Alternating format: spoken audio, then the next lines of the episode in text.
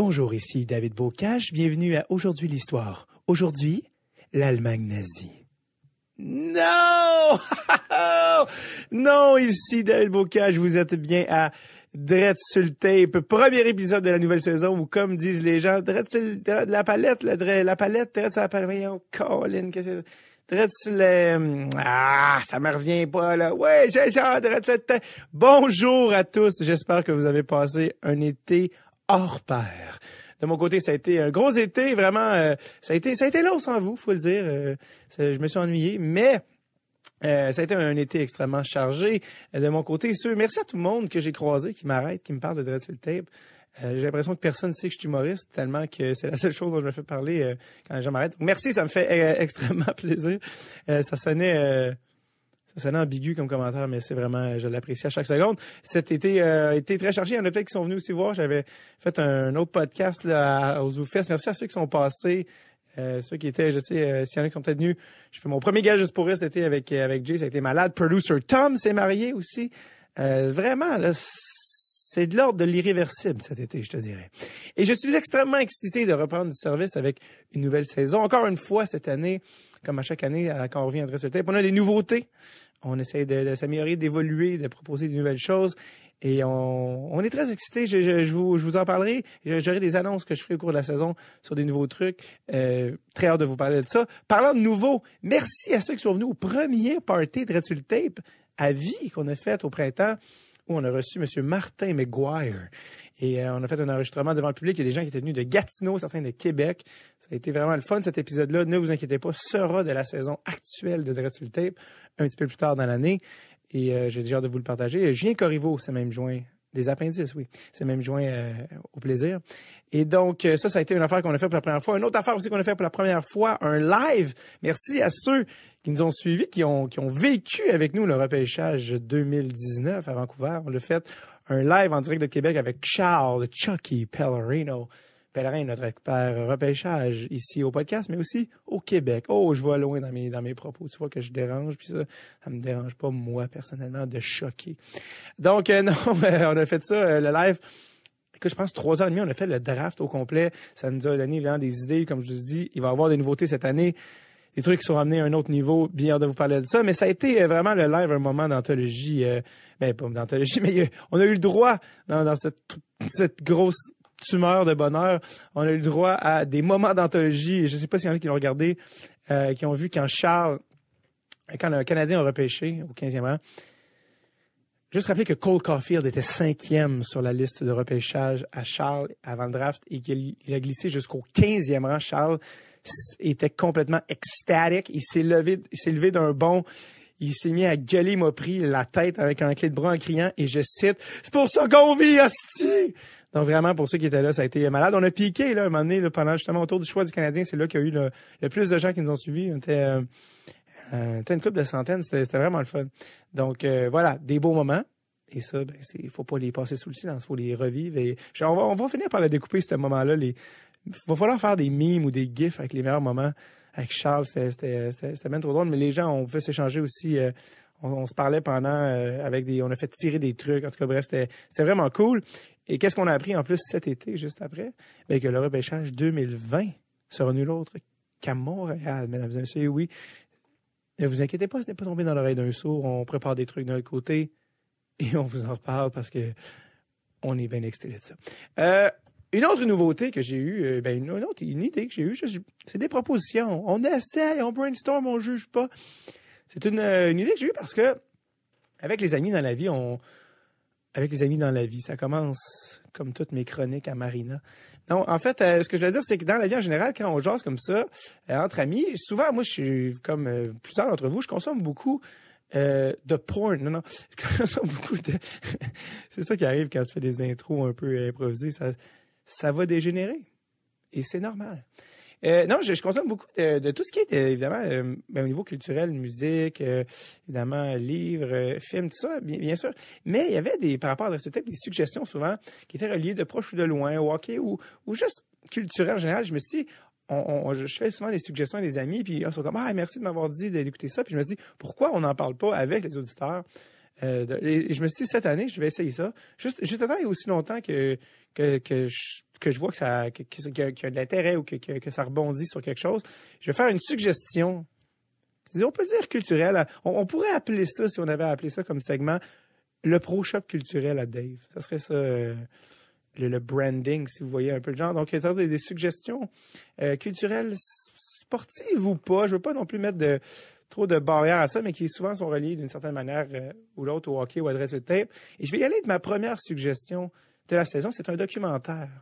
J'aime ça faire des suggestions, vous l'aurez compris aussi, qui plaisent autant euh, à vous qu'à votre euh, chum ou blonde. Donc, qui, qui se consomment bien, peu importe. Des fois, peut-être qu'ils sont plus nichés. Mais le premier en- rentre dans cette catégorie de, je pense, d'appréciable pour tous. Et c'est un documentaire qui est sorti dans les derniers mois, qui est sorti, je pense, au printemps ou à l'été, qui s'appelle The Russian Five, qui est un petit peu la suite de Red Army. Si- Je ne sais pas s'il y en a qui ont vu Red Army. Red Army, c'est un documentaire qui est sorti il y a quelques années sur l'équipe de hockey de l'Armée Rouge. C'est fascinant, qui était en fait, euh, c'était militaire. C'était vraiment, euh, il y avait rien de drôle là-dedans. C'était vraiment des gens qui étaient pris dans un bas âge euh, pour faire l'équipe de hockey de la Russie et qui, qui étaient vraiment, comment dire, la meilleure équipe au monde à une certaine époque.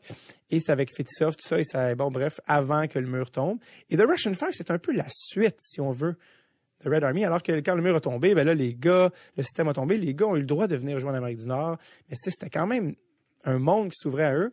Et dans ces joueurs-là, bon, ils sont un peu éparpillés. Ils étaient habitués de jouer ensemble. Ils ont été éparpillés dans la Ligue nationale, dans plusieurs équipes.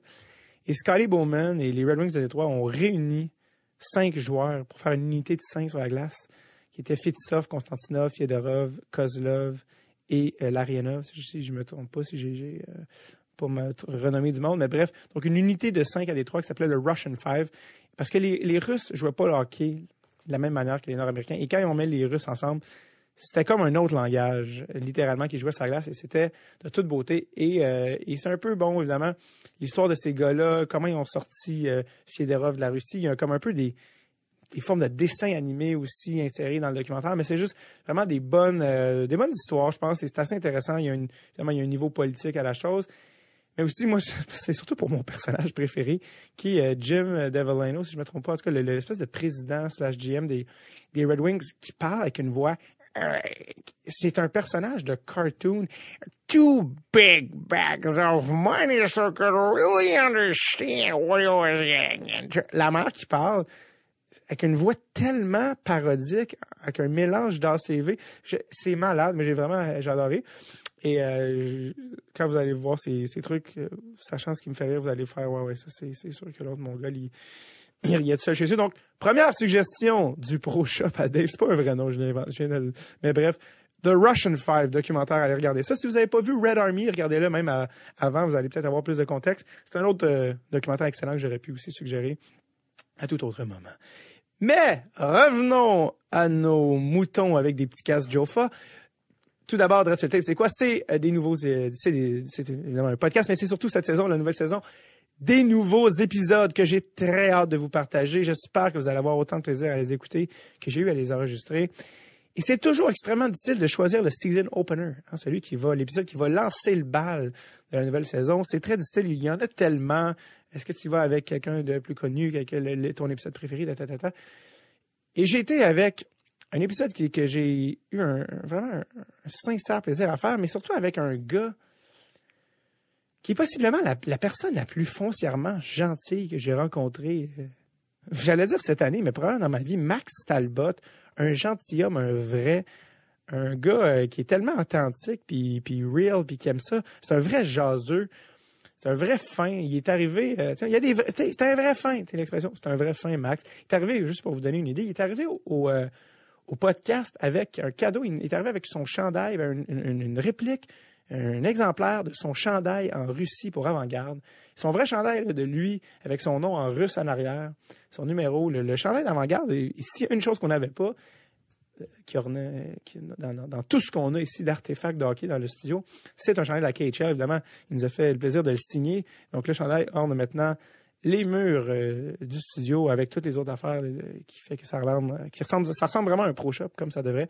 Mais bref, Max Talbot, quel humain de qualité supérieure, euh, littéralement. Et donc, voilà, donc Max, c'est un vrai jaseux, c'est un gars qui aime vraiment ça. Et euh, il y a eu un timing en plus avec l'entrevue qui était hasardeux, mais en même temps incroyable. L'entrevue, le podcast, je ne vais pas ça dire entrevue, c'est plus des, des, entretiens, des conversations, c'est fait le 12 juin 2019, exactement au jour le jour, littéralement, la journée même de la célébration des 10 ans de la Coupe Stanley de 2009. Donc, c'était vraiment la journée de l'anniversaire de la Coupe Stanley de 2009. On est tombé pile dessus. Juste, c'était un hasard, là. C'était juste, ça a été bouqué cette journée-là. De la Coupe Stanley de 2009. Coupe Stanley pour laquelle Max va être euh, toujours immortalisé comme le héros de la Game 7 alors qu'il avait marqué deux buts, ben, les deux buts des Pingouins, dont le but gagnant, évidemment. Game 7 2009 contre Détroit. Je regardais cette game-là d'un bar en Angleterre avec ma sœur alors que je finissais un Euro trip avec des amis parce que c'est ça être à l'université, c'est faire des voyages et et tout ça donc euh, bref, Max Talbot ce jour-là de 12 juin 2009 quand la coupe, 12 juin 2019, il se pointait donc il s'est pointé au, au, studio et c'est une journée spéciale parce qu'il sortait d'RDS, il était bombardé d'entrevues et euh, notre nous, on a, gentil pendant, je pense, deux heures euh, pendant le podcast. Puis ça a fini parce que son téléphone sonnait, puis il y avait d'autres entrevues à faire. Et euh, non, bref, quel, quel timing. Et c'était, comme si c'était passé, la journée de la Game 7 de la Coupe Stanley 2019 entre les Bruins de Boston et les Blues de Saint-Louis, qui se rencontraient pour la game qui allait déterminer du gagnant de la Coupe. Et en plus, j'ai demandé à Max sa prédiction à la fin, à la fin de l'épisode. Et honnêtement, Aujourd'hui, on sait qui a gagné, on sait que c'est les Blues de Saint-Louis qui ont gagné la Coupe Stanley, leur première de leur histoire. Mais Max, euh, il va d'une prédiction à la fin que je vous révélerai pas tout de suite, mais qui il s'est euh, rapproché. Il était presque exactement sur 100% de la bonne réponse avec euh, le, l'équipe qui gagne et le, but gagnant. On s'en reparle plus tard. pour ceux qui ne connaissaient pas Max Talbot, eh bien, c'est un Québécois, évidemment, vous avez compris, qui a joué un solide 10 ans dans la Ligue nationale, une décennie, 704 parties. Les fans se souviendront de lui, évidemment, pour euh, euh, ben, peut-être la game de sa carrière qui a donné la victoire euh, de la Game 7 en 2009 au Pingouin. Il a joué ensuite, à la fin, après la Ligue nationale, il a joué trois ans en Russie. Donc, ça, quand j'ai dit 10 ans, c'est vraiment dans la Ligue nationale, parce qu'il a joué un autre trois ans après ça en Russie et une expérience évidemment complètement hors du commun de laquelle il va nous parler. C'était pas également officiel au moment d'enregistrement, mais le seul Max est officiellement retraité comme joueur. C'était encore euh, ambigu, il n'était pas encore sûr quand il est venu. On ne peut pas rien annoncer, mais c'est maintenant officiel. Il ne joue plus au hockey. Il est maintenant, euh, il est un peu diversifié dans plusieurs trucs. Il a commencé à travailler avec Pat Brisson, qui le représentait comme agent. Donc, il a commencé à travailler avec l'agence de Pat Brisson. On l'a même aperçu au repêchage de 2019 à Vancouver. Donc, il est en train de se tremper les pieds euh, là-dedans. Puis euh, également aussi, ça vient juste d'être annoncé qu'il a accepté une position, euh, une position à temps partiel avec RDS. Donc, il va faire un peu de commentaires là aussi. Donc, tu vois que un gars qui commence à, à plusieurs choses pour voir qu'est-ce qui, lui sied le plus pour sa deuxième carrière. Donc, on lui souhaite évidemment la meilleure des chances. Et finalement, juste avant de vous présenter l'entrevue, j'ai également invité au podcast mon ami, un de mes meilleurs amis, Pierre-Yves Desmarais, die-hard fan des Pingouins. Et on, qui, devait être là, pour, euh, pour cette entrevue-là parce qu'on va parler de Sid, son idole ultime. Max le connaît bien, tout ça. Donc, bref, pour ceux qui se demandaient euh, pourquoi, vous allez comprendre très rapidement que c'était impossible de faire ce podcast-là sans PY. Voici donc, pour le premier épisode de la saison 2019-2020 de Dread sur tape, Max Talbot et Pierre-Yves Desmarais. Mais juste avant, pour la toute première fois de la saison, revoici le retour de notre cher jingle. Attention, c'est parti. 3, 4.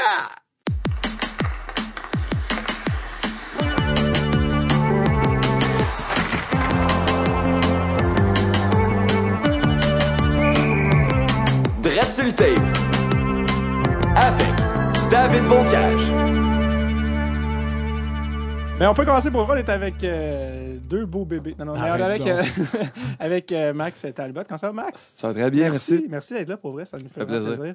Et on peut pas faire un, un, podcast qui remotely touchait aux pingouins sans inviter Pierre-Yves Desmarais, qui, c'est lui, les pages Wikipédia, c'est lui qui rédige. Quasiment pour de... Moi, je réalise deux rêves en ce moment. Là. Ah oui? Ben oui, de parler à celui qui m'a donné ma première célébration de la Coupe Stanley, de participer à mon podcast préféré depuis que je suis haut de même. Euh, PY il est né en 2005. Euh, bref, c'est que non, c'est pas vrai. Mais euh, ben oui, c'est vrai, que, parce que c'était un des plus beaux jours de ta vie, le 2000. Ouais, ouais, Puis, ouais. puis c'est ça là, qu'on voulait commencer. C'est au moment d'enregistrer ceci, 12 juin 2019, c'est ça la date? Oui. C'est aujourd'hui, exactement jour pour jour, les 10 ans de la Coupe Stanley. Oui, là, j'étais en train de faire ma sieste. Là, Le 10 là, 10 ans, j'étais j'étais en train, à une heure et demie, ouais, je comm- d'une heure et demie à trois heures et demie, je dormais. Fait que, euh, le jour du match numéro 7 à Détroit, euh, MGM, puis euh, hôtel, puis on, on se préparait. Là. C'est malade Euh, parce que tu savais pas à cette heure-ci, il y a 10 ans, que tu allais jouer probablement ce qui va être considéré comme ta meilleure game à vie. On peut-tu- Ouais, on peut ben, la plus ça? importante, La certainement. plus là. importante, ouais. Il y a une game, j'ai sûrement mieux joué. Là. C'était- c'était- Dans, dans, dans le lendemain, ouais, le, dans toute ma carrière, le lendemain que ma, ma, ma grand-mère est décédée. Ah ouais? Ouais, C'était ouais. c'était quand? C'était hey, euh, ma première, première saison à Philly. OK. J'avais, tu sais, on a des, des, des, des feuilles de match après que le coach Peter Laviette faisait, faisait Ouais. les, les, les chances de marquer, tout ça. Puis j'ai fini avec genre 10 chances de marquer. là. C'était n'importe quoi. Tu sais, quand tu dis que quelqu'un est avec toi, j'étais redescendu au Québec, et, puis il était décédé, j'avais été Ouais. funérailles, pris une bière avec mes frères, puis tout ça. J'étais super fatigué. J'ai pris le vol de- pour revenir direct pour la game. J'arrive, j'embarque. Tu sais, la porte était sur ma palette. L'adrénaline, Ouais, ouais. exactement. Il y a quelque chose avec les games où tu arrives dernière minute où on dirait que c'est tes meilleures games. Je sais pas Ouais, pourquoi. ben, pas dernière minute. Pas dernière c'est- minute, nécessairement. mais- C'est comme, euh, t'as un enfant, Ouais. Tu vas scorer. Moi, mes parents venaient au match, euh, certains, j'avais une bonne. T'étais high. Exactement. Des, des circonstances hors habituelles. T'es malade. des- souvent, ah, je suis pas sûr si je vais jouer. T'es game time decision. Oups. Puis là, tu t'embarques dans le line-up. C'est sûr que t'en joues une grosse. Ouais, ouais, ouais. Parce que tu penses pas à toute la préparation. Ouais. Puis des fois, ça sort naturellement. Puis c'est, c'est, c'est pourquoi ça, Ouais. ça tombe comme ça. Quand tes parents sont là, euh, Wayne Gretzky, il jouait tellement mieux quand son père était là. Je sais pas si c'était par peur ou, ou quoi.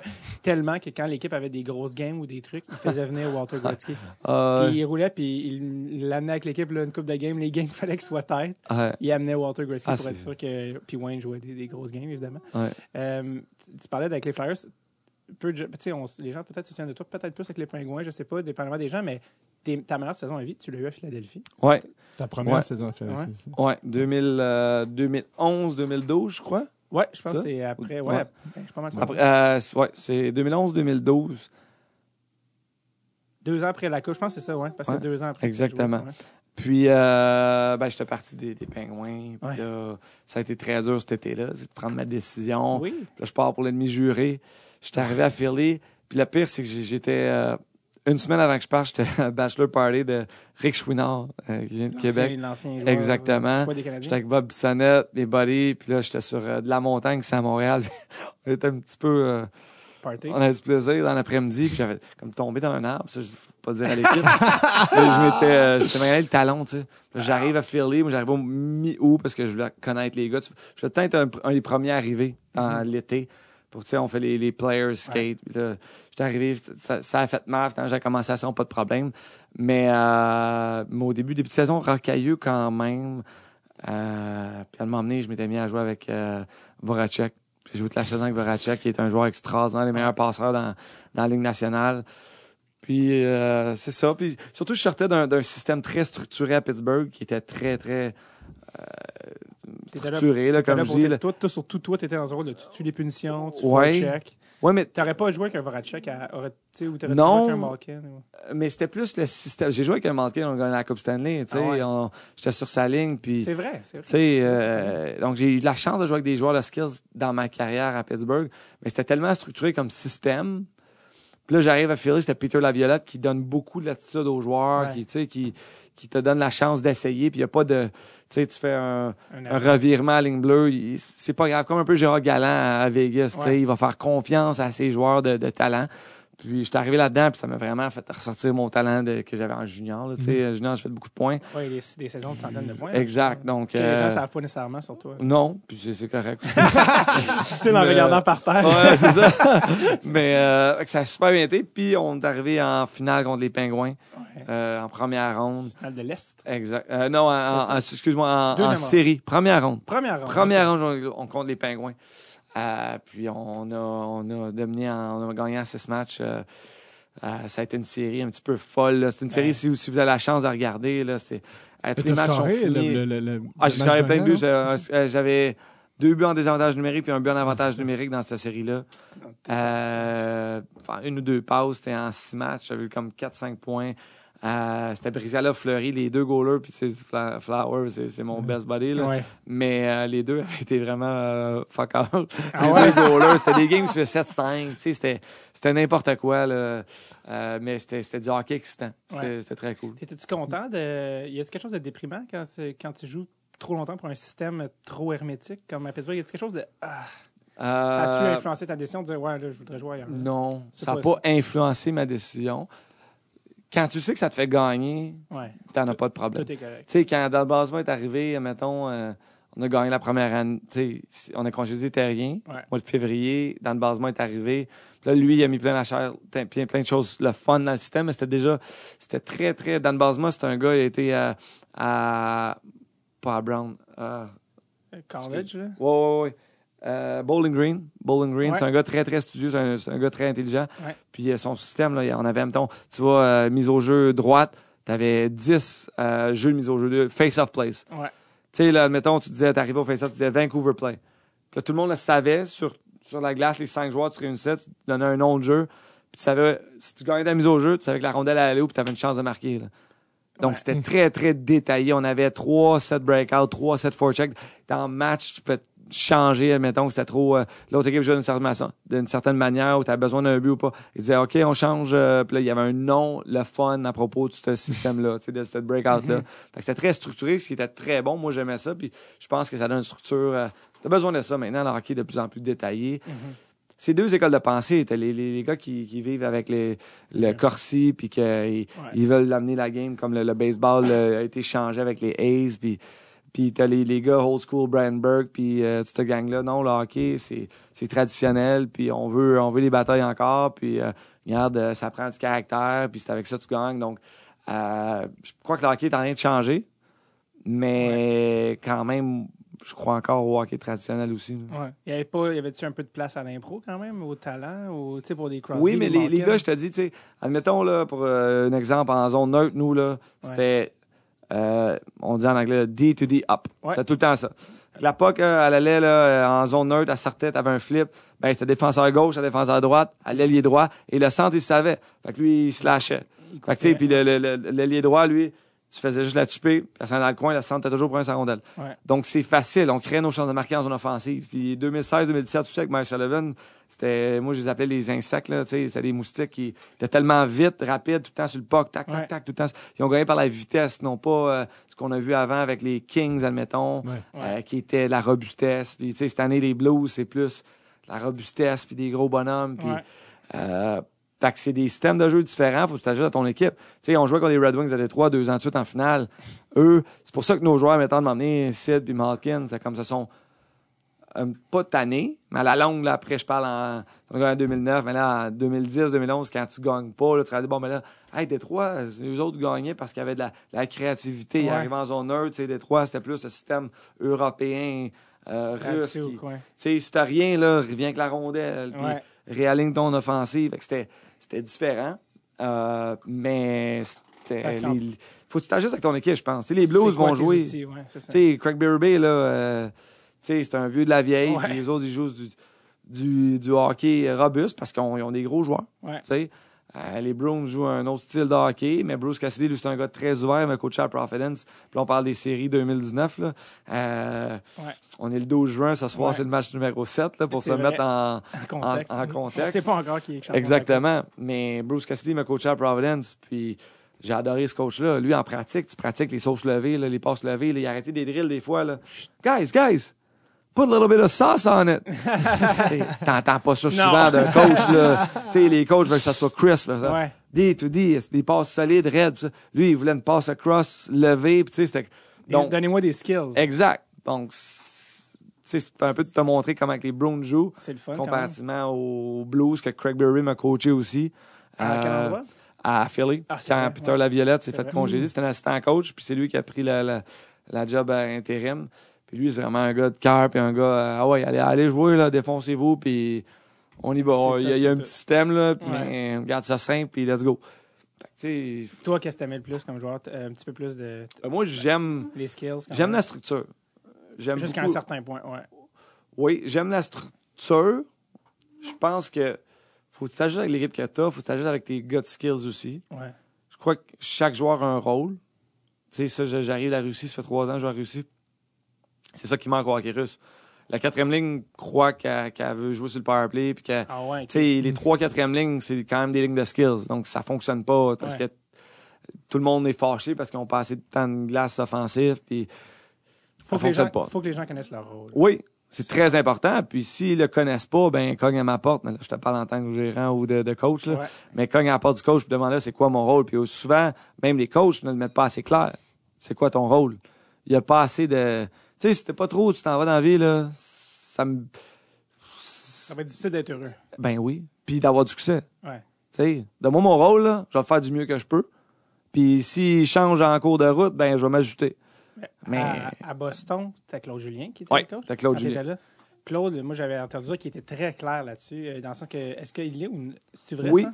Oui, Que c'est Claude regarde, Leclerc. moi, ce que je m'attends de toi cette année, c'est ta, ta, ta, ta, ta. Oui. Si tu peux pas faire ça, là, tu vas savoir pourquoi tu joues pas. Exact. Non, Claude, j'ai beaucoup de respect pour lui. Il m'a coaché à Boston. Puis, cette année-là, j'étais up and down. C'est sa dernière année à Boston à Claude. Ouais. Où ce que lui, puis c'est la première année de Don Sweeney. Lui, c'était Peter Charity qui Ouais. l'avait euh, tu sais, signé. Puis là, c'était la première année de Don Sweeney. Puis tu sentais un vent de changement dans l'organisation. là. Il savait Euh, puis Claude puis Don, c'était c'était so-so, je crois, comme relation. Puis moi, j'ai été pris entre ça. Claude, il- je, je crois qu'il m'appréciait beaucoup en tant que joueur. Puis Don, j'étais pas son gars. Moi, c'est Charlie qui est venu me chercher à la date des, des, des transactions. Euh, mais Claude, chaque fois que j'étais descendu, il venait me voir, euh, j'étais sur le bike, whatever, puis il venait d'apprendre que j'étais descendu parce que c'était pas sa décision, c'était la décision du GM. Il venait voir Max, excuse-moi, man, c'était comme, il, j'ai beaucoup de respect pour Claude, puis euh, il est très structuré, puis C'est, Euh. euh, on, on disait que de lui, ben, ça doit l'être parce que tu restes pas coach aussi longtemps en, en tapant sans ta zone, mais on disait que c'est un player's coach, là, que les gars l'aimaient, Claude Julien, c'est vrai ça? Pour rester aussi longtemps dans une organisation. je pourrais pas dire que c'est un player's coach, Non, ok. mais c'est un coach qui est respecté. En dire, il y a des coachs, euh, euh, Tortorella qui va faire un bout, qui va être très bon, tout ça, mais même Tortorella, il est plus aimé par ses joueurs que je crois que que sa réputation. euh, Il a changé aussi. Il a oui, exactement. Euh, les coachs n'ont pas le choix d'évoluer, mais euh, tu sais, Claude, c'est pas un gars. euh, c'est pas un player's coach. Tu sais, Dan Basma, c'était un player's coach. C'était un gars qui était funny, qui était drôle, qui était, Ouais. hey, niaise avec. Tu sais, tu- tu- Ouais. dans dire, c'était- moi, quand je l'ai eu, il sortait de la chambre de joueur. là. ça faisait comme Ah 4-5 années, même pas qu'il Ah était. Il jouait avec les Exactement. Tu sais, ça, c'était un player's coach dans, dans les années. Je pense qu'il a changé aussi. Dans le basement, il a évolué. Euh, mais Claude, oui, c'est un gars qui est accessible. Tu sais, que tu peux aller Ouais. jaser puis qu'il il va t'écouter. Mais il n'a Tu pas le charisme à John Cooper. Exactement. C'est pas un gars que tu sais, tu vas être body-body avec Claude Ouais. Julien. C'est un gars que tu vas respecter, que, qui fait, tu sais qu'il est là, qui est structuré, que puis tu sais que c'est un bon gars aussi. Fait que tu es capable d'aller parler. Parce qu'il va te comprendre. C'est pas, pas un gars qui est fermé puis qui a juste une manière de penser. Il va être capable de voir, OK, Max, ben, regarde, on, Ouais. on va discuter là-dessus. Ça, faut que tu respectes ça en tant que joueur. Trouves-tu que c'est un bon coach pour les Canadiens, pour, l'équipe? Je pense que oui. Euh, tu sais, euh, regarde, cette année, ils ont fait un beau boulot, là, tu sais, avec, avec ce qu'il y avait. Ils ont, euh, ils ont fait, je pense, plus que ce qu'ils s'attendaient. Ouais. Euh, Marc Bergevin a fait un super boulot aussi. Là. On parle de la saison 2018-2019. tu sais, Il a fait un, un beau boulot avec les échanges qu'il a fait. Ouais, le draft, les échanges. Exact. tu sais, Ça, ça, ça, ça a bien été. Mais tu sais, je pense que Marc avait beaucoup de pression là, à, à Ouais. délivrer une, une belle équipe cette année. Avec l'année 2017-18, ça a été très difficile. Ouais. Donc, euh, il a fait des bons changements. Euh, puis Claude, il navigue là-dedans. Là. Cool. Ben là, on a touché à tellement d'affaires que, que euh, dans, dans des ordres différents de la coupe à Margaret. Ouais, c'est mais ça. on va juste comme plonger puis on va revenir sur certaines affaires. Mais, mais là, on est au, au, au temps en ce moment. Bon, ça, on parlait des 10 ans de la coupe aujourd'hui. Mais euh, là, tu reviens. Ça fait combien de temps que tu es revenu de Russie? Je suis revenu le 23 avril, donc euh, Ok. deux mois peut-être. là. Ok. Même pas deux mois. Puis toi, tu habites ici en saison Ouais, j'étais à Saint-Julie, ouais. Puis euh, toi, tu euh, là, tu as fait, t'as fait deux équipes là, quand tu as fait avant-garde, mais avant ça, tu étais Ouais, à Yaroslav. à Yaroslav, locomotive. Euh, ça, c'est la fameuse équipe dont il y avait eu le, le- le fameux accident d'avion. Là. 2011. 2011 C'était avant euh, 2011, toi, tu es arrivé là-bas. Hein? en 2016. OK. Puis comment tu t'es ramassé là-bas? Euh, comment ça s'est passé? Euh, Ma transition? Ouais, c'est ça un peu. Euh, ben, ma dernière saison de nationale, j'ai fait Boston. Je joue genre 50 matchs peut-être, Providence, une Ouais. 25 30 je pourrais pas dire mes stats. Là. J'ai fait du up and down. J'étais chanceux parce que c'était à deux heures de route. Donc, je- ma famille restait. Je venais d'avoir ma deuxième. Donc, ma famille restait à, à Charlestown, à Boston. Puis moi, les matins de pratique, je m'en allais à Charlestown, à, à Providence, puis c'était facile. Euh, mais quand même, avec une famille, là, deux enfants tout neufs, là, maintenant j'en ai trois, euh, je voulais la stabilité. Je venais de connaître saison où ce que si j'allais signer, euh, c'était pas un one-way, probablement. Je, des, one- des two-way, j'en voulais pas nécessairement parce que tu sais, tu veux pas arriver en deux villes, tu sais pas sur le joueur national en bas. pis.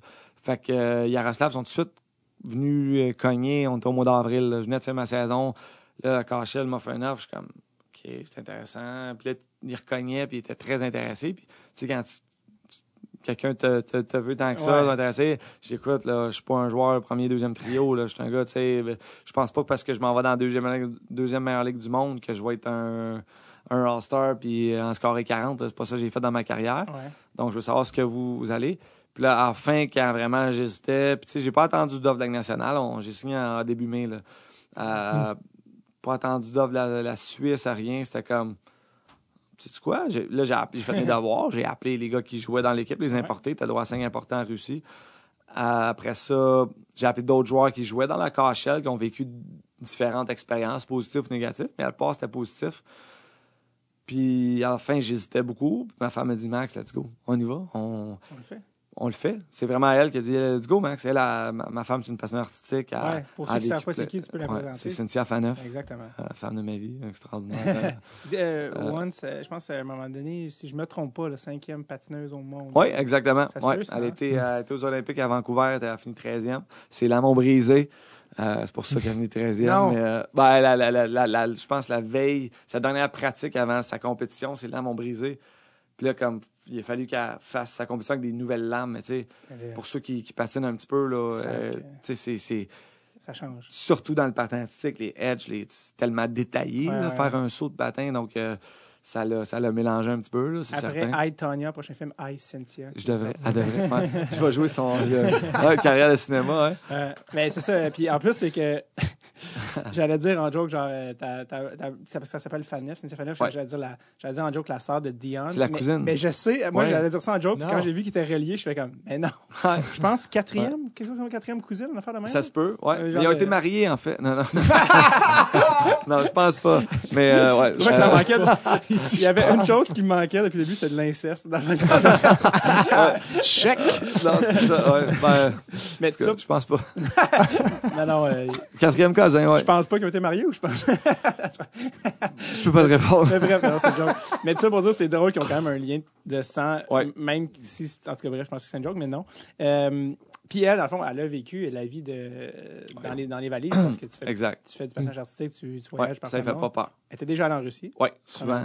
Euh, souvent en Asie, tout ça. Donc, elle a fait, let's go, on y va. Puis moi, ce que j'ai promis, c'est que, regarde, on vit ça comme une expérience, ça fonctionne pas.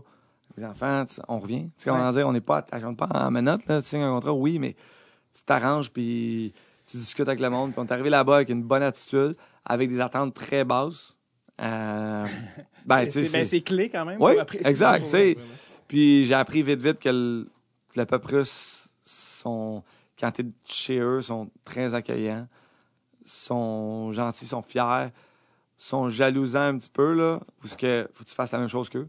Puis moi, je suis pas un gars qui a peur de travailler, qui a peur d'être- de faire partie de la gang. Puis, euh, Dans, dans le sens de. ben, on l'a dit, tu sais, si, le- mais tu veux pas. Dans une équipe, c'est pas parce que tu joues en nationale ou que tu es un importé que tu dois agir comme ça. Mhm. Si tu agis comme eux, tu fais le même travail qu'eux, tu, tu, vas fitter in comme euh, ça se peut pas. là. Dire, Ouais. Ils veulent que tu sois là pour les bonnes raisons. Ouais.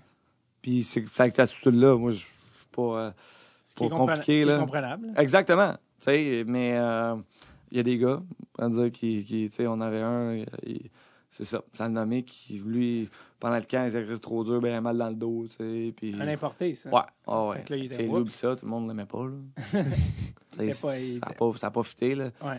Euh, que- mais moi, en trois ans, j'ai, rencontré du, du monde d'amitié que j'ai pour toujours. Puis euh, euh, on a appris des choses côté culturel avec notre famille. Ouais. tu sais, Qu'est-ce- on...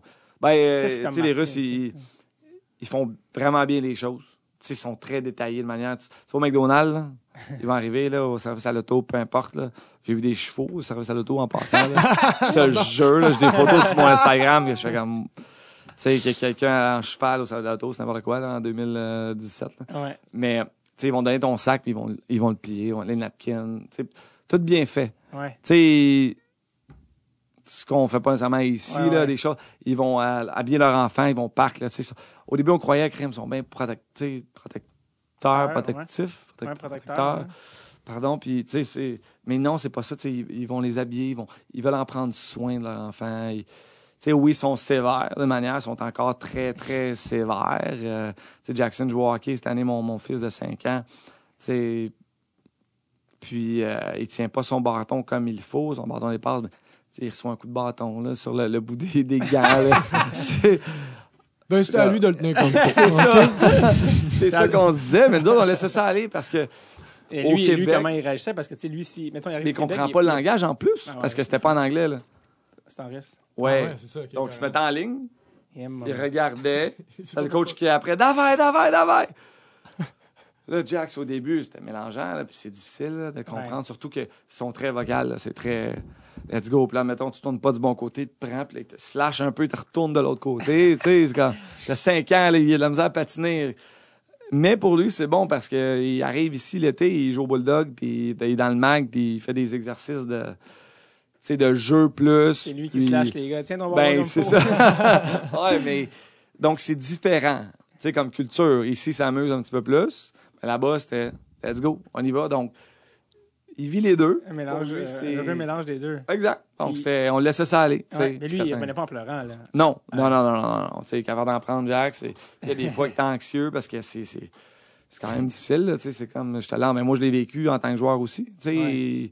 les entraîneurs, c'est russe. Donc, euh, il n'y a pas toujours le, le gars qui va Traduire. traduire pour toi.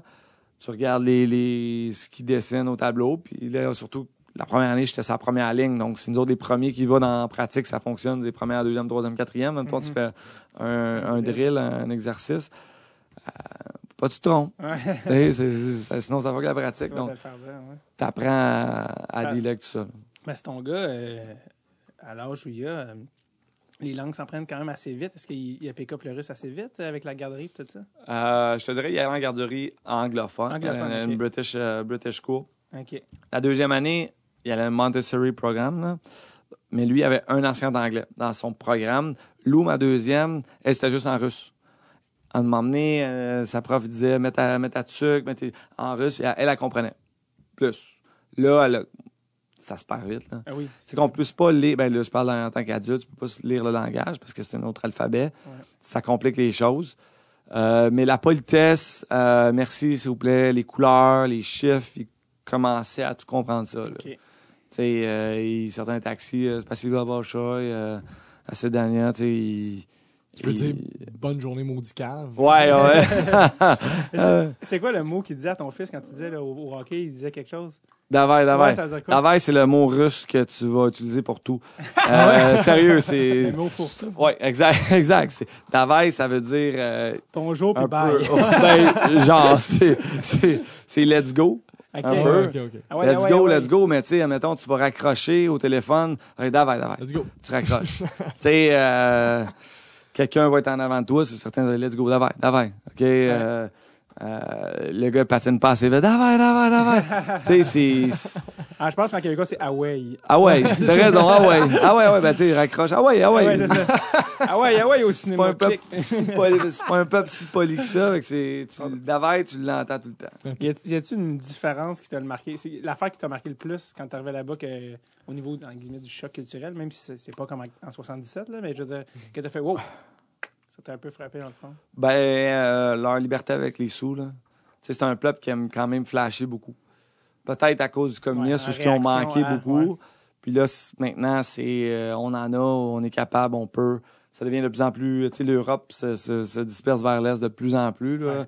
Donc ils veulent euh, ils veulent le, le Gucci puis le, le, le- le Louis Vuitton, tout le monde a leur portefeuille, leur sac, leur casquette là, tu sais c'est des grosses marques puis Les gars de la Ligue nationale russe aussi sont de même un peu. on oui, oui, C'est exactement. T'es vraiment russe, t'es comme Ouais. beurré quand même épice. Oh, un Radulov, vous l'avez vu à Montréal, là, Ouais, c'est- c'est ça. Mais le pire, c'est que c'était. Je sais pas si t'as vu, le, le- ça vient juste de sortir, mais le documentaire, c'est Russian, The Russian Ça a sorti genre, Vendredi. Vendredi. Vendredi. C'est bon, hein? Ouais, je l'ai checké hier, Ok. je suis couché à 2 h du matin comme un imbécile. Je checkais ça trop tard. Mais euh, justement, pour convaincre les Federov, tout ça, écoute, c'est- je repense, c'était dans les années. C'était 89, 90, là. Mais il, il pognait dans les champs, puis là, il, il ouvrait une mallette de cash, comme dans un film avec. Bruce Willis. Puis euh, euh, il y en avait un, euh, je pense que c'est Constantin, le, le, le DG était avec deux sacs remplis d'argent. Tu sais, vraiment en mode séduction, mafia, cliché. là, genre, ça, ça pourrait être tatoué. Euh, des photos de. Ça s'appelait le langage. À l'époque, il n'y avait pas vraiment d'attraction. Grosse photo de Corvette neuve à Federa. Très ton char. Le photo, mettons, de l'appartement sur la rivière. Maison, char, cash. Comprends-tu? dire? Davai! Ouais, c'est ça. Exact. Là, fait que, avec- il parle pas anglais, l'autre parlait. Il n'y avait pas Internet aussi, c'était comme, tu peux pas apprendre on the site Duolingo sur ton site. fait que, puis, ben, bref, mais, mais, les, mais les Russes, étaient comme, tu sais, juste aller gazer Fedorov comme j'avais jamais. Personne m'avait montré à aller gazer, avoir ton char. Tu sais, la- la- la- je pense qu'ils ont gagné la Coupe cette année, tu y arrives avec des lunettes jaunes énormes. Tu sais, puis tout le monde est super normal avec leur jersey, tu sais. Vu que les lunettes, c'est patins blancs, évidemment, c'est Ouais. classique Nike. Fait que, tu sais, il y a comme ça, les Russes, de comme, garde, on n'a rien eu pendant. Ah ouais. Tu sais, genre, euh, quand ils ont découvert le Coca-Cola, s'ils l'ont échappé. Tu sais, genre, toutes Ah ouais. ces affaires-là. La bière était pas considérée une boisson alcoolique, je pense. En 2000, euh, non, ouais, je te dirais, soit 2004 ou 94, là, mais genre, en, en dedans de C'est ce qu'ils 20 ans, enfants. là. Exact, c'était même pas considéré comme de l'alcool. C'est malade. tu sais. Mais là, ils ont changé quand même bout pour bout d'une manière parce que, tu sais, euh, mes chums sont venus visiter. Puis, euh, c'est des chums à Bob Bissonnette. Puis, euh, ils voulaient boire de la vodka. C'est la Ouais. place rouge, comme dans sa chanson, Ah ouais donc, tu sais. Ouais. Elle mentionne, puis là, c'est arrivé avec une petite bouteille de vodka. Puis là, dans une flash, ils ont tous pris un shot de vodka. Puis ça a pas pris deux minutes. Puis il y avait des, des, des, des gendarmes en arrière Ah d'eux. ouais? Puis là, de m'emmener, il allait en amener un au poste, là. euh, Ah ouais. Mon chum, Steve Jobidon. Ben, même pas. En juste- Ils ont pas, ils ont pas rien fait de fou, là. Ils ont juste pris un shot. T'as pas le droit de boire, c'est la place rouge. Ok, tu sais. ok. Dans Les arénas, t'as pas le droit de boire. Les arénas, mettons, on part dans une boîte, dans une box. Euh, dans les sta- stades Ok. C'est parce normales. que ça dégénère. Ben, c'est sûr. Ben, Ça peut-être dans le temps, mais ils ont Ouais, mis des ouais. règlements où ce que c'est, c'est, tu sais, puis c'est pas comme tu peux t'imaginer, tout le monde boit de la vodka en Ouais, ville, ouais. whatever. C'est, pas ça. tu sais, moi, ma femme, elle se promenait à 8 heures en poussette, là, le soir, et, à Yaroslav. euh, Ah. pas de danger, vraiment. ça. Même à Moscou, je me suis jamais senti en, en Russie, euh, où En ce que, non, exact. Moi, mes parents étaient allés dans les années 70. Puis mon père, euh, tu sais, la bouffe, c'était une autre. Ben là, tu l'as dit, tu en avais déjà parlé, les fruits, légumes, c'était plus tough à trouver. Ouais. Puis mon père était dans les années 70, puis il avait vraiment trouvé. euh, il avait pas envie, il avait pas envie de manger rien. Mon père vraiment pas difficile en plus, puis il était comme ah, tout est trop dégueulasse. Il avait, il avait vécu sa Heineken parce que la bière en plus c'est super calorique, c'est super nutritif. Il avait vécu sa Heineken, des petites canettes d'Heineken. Il avait comme Ah. vécu là-dessus un bout. Un beau voyage. Puis, euh, ouais, ouais, c'est ça. Sais, c'était une Russie du vraiment d'une autre époque. Là. Ouais. C'est pas celle que toi, tu as vécu. Puis, donné, euh, tu sais, encore- juste pour un témoin, de, un exemple de cette époque-là, donné, mon père était dans un restaurant avec ma mère. Puis, mon père. euh, ah, ça, ma mère était allée aux toilettes. Puis, juste le temps qu'elle revienne, il avait envoyé comme je sais pas combien de prostituées. comme quoi, un homme seul? Ouais. Hey, t'as bu Ah, ouais. Un client, là. Mais ça, ça existe encore, là. Ça, ça, ça, ça, ça marche encore. Ça, c'est- ouais. oh. Tu sais, il y a des places où, tu sais, mettons, on a été avec ma femme puis mes chums on dans un, un, un restaurant, un super beau restaurant, du karaoké. Du karaoké beaucoup en, en Russie. c'est vraiment, c'est en mode, le là. seul mais- point commun avec la Corée. Non, non, mais avec Ouais. le Japon, là. mais il y en a beaucoup. Mais c'est ça, les places cool, absolument, ils ont un karaoké. Mais c'est un restaurant très cool, on mange bien. Tu sais, c'est comme si tu vas au, je sais pas, moi, au queue de cheval. C'est Ouais, vraiment un beau restaurant. Puis, tu sais, c'est- tu le sais pas parce qu'il y a beaucoup de, trop de, de femmes euh, en alentour. Puis là, tu te demandes, mais C'est qui qui est qui? exactement, t'es là, c'est quoi qui se passe? Tu sais, ma femme est là, quoi Elle est vraiment dégueu. C'est la blonde de l'autre. Ouais, excuse-moi. c'est ça, mais tu sais pas. Mais Ouais. ça fait ça c'est accepté là-bas. Ouais, ouais, tu sais, ouais. c'est comme ah, je comprends pas. Ouais, ouais. Il y a comme un flou. euh, Ouais. tu verrais pas ça ici. Là. Je pense. Non non non, vraiment qui pas. la fille avec le décolleté? Ouais, c'est ça. Mais, euh, Bref. Euh, différent. Euh, on a parlé justement, ben, toi, tu avais bon, le hockey, tout ça, ta vie, mais ta, ta blonde, ta femme, euh, les enfants, tout ça, elle, comment elle vécu ça de son côté? Tu sais, parce que les femmes, souvent, c'est. Il y a un côté bien isolé. C'est sûr, il y en a que, qui ont, que ça fait avec leur personnalité, ça ne dérange pas. Mais ta blonde avait l'air quand même assez game là, dans tout ça. Et elle, comment elle trouvait ça? Les, les trois enfants en bas âge? C'est rock, là, quand même. Là. Ouais, ben y repenser oui là. Mais euh, en sachant qu'on peut toujours revenir ici. Tu sais, ça a toujours été c'est ça. Mais elle t'a jamais liberté. demandé? Non. Ben, il y, y a sept années qu'on a eu une phase dure pendant un mois où ce que mon, mon fils le plus vieux, 5 ans, après comme une semaine ou deux qu'il soit arrivé à Moscou, il a commencé à faire de l'anxiété. Il l'a fait l'an passé aussi, un an avant, donc euh, là, deux ans. Ouais. Euh, mais il y avait juste trois ans et demi, ça a été Ouais. plus facile à... Gérer, tu ouais. sais, Mais là, cette année, euh, c'était comme tu sais, une nouvelle garderie, puis c'est une garderie, c'était le plus vieux de la garderie. Fait que là, c'était un petit peu trop jeune pour lui, il trouvait ça bébé, il tripait pas. Euh, tu sais, le hockey en russe, là, il était pas chez eux dans un appartement, on était super bien situé, tout ça, mais... on sort de Sainte-Julie. C'est la routine, c'est Exact. les affaires Donc, pendant un mois, ça a été dur pour mon fils. Puis là, de m'emmener tranquillement, il s'est sorti de là, on a eu du temps, on a changé d'école. Puis là, il a trippé, on à une école euh, British School, là, Ouais. une école de, de Londres. Puis là, il a trippé, il s'est fait des amis, c'était plus vieux, il apprenait plus. Puis là, ça l'a comme motivé pendant jusqu'au reste de l'année. Là, il a vraiment aimé ça. Quand cette phase-là, donc ça, tu peux dire, ah, c'était c'était dur. Moi, je m'en allais, ça me prenait une heure de voyagement. J'étais avec David Desharnais cette année à, à Omsk, à Balashika, là, que Omsk a déménagé à Balashika, à Moscou.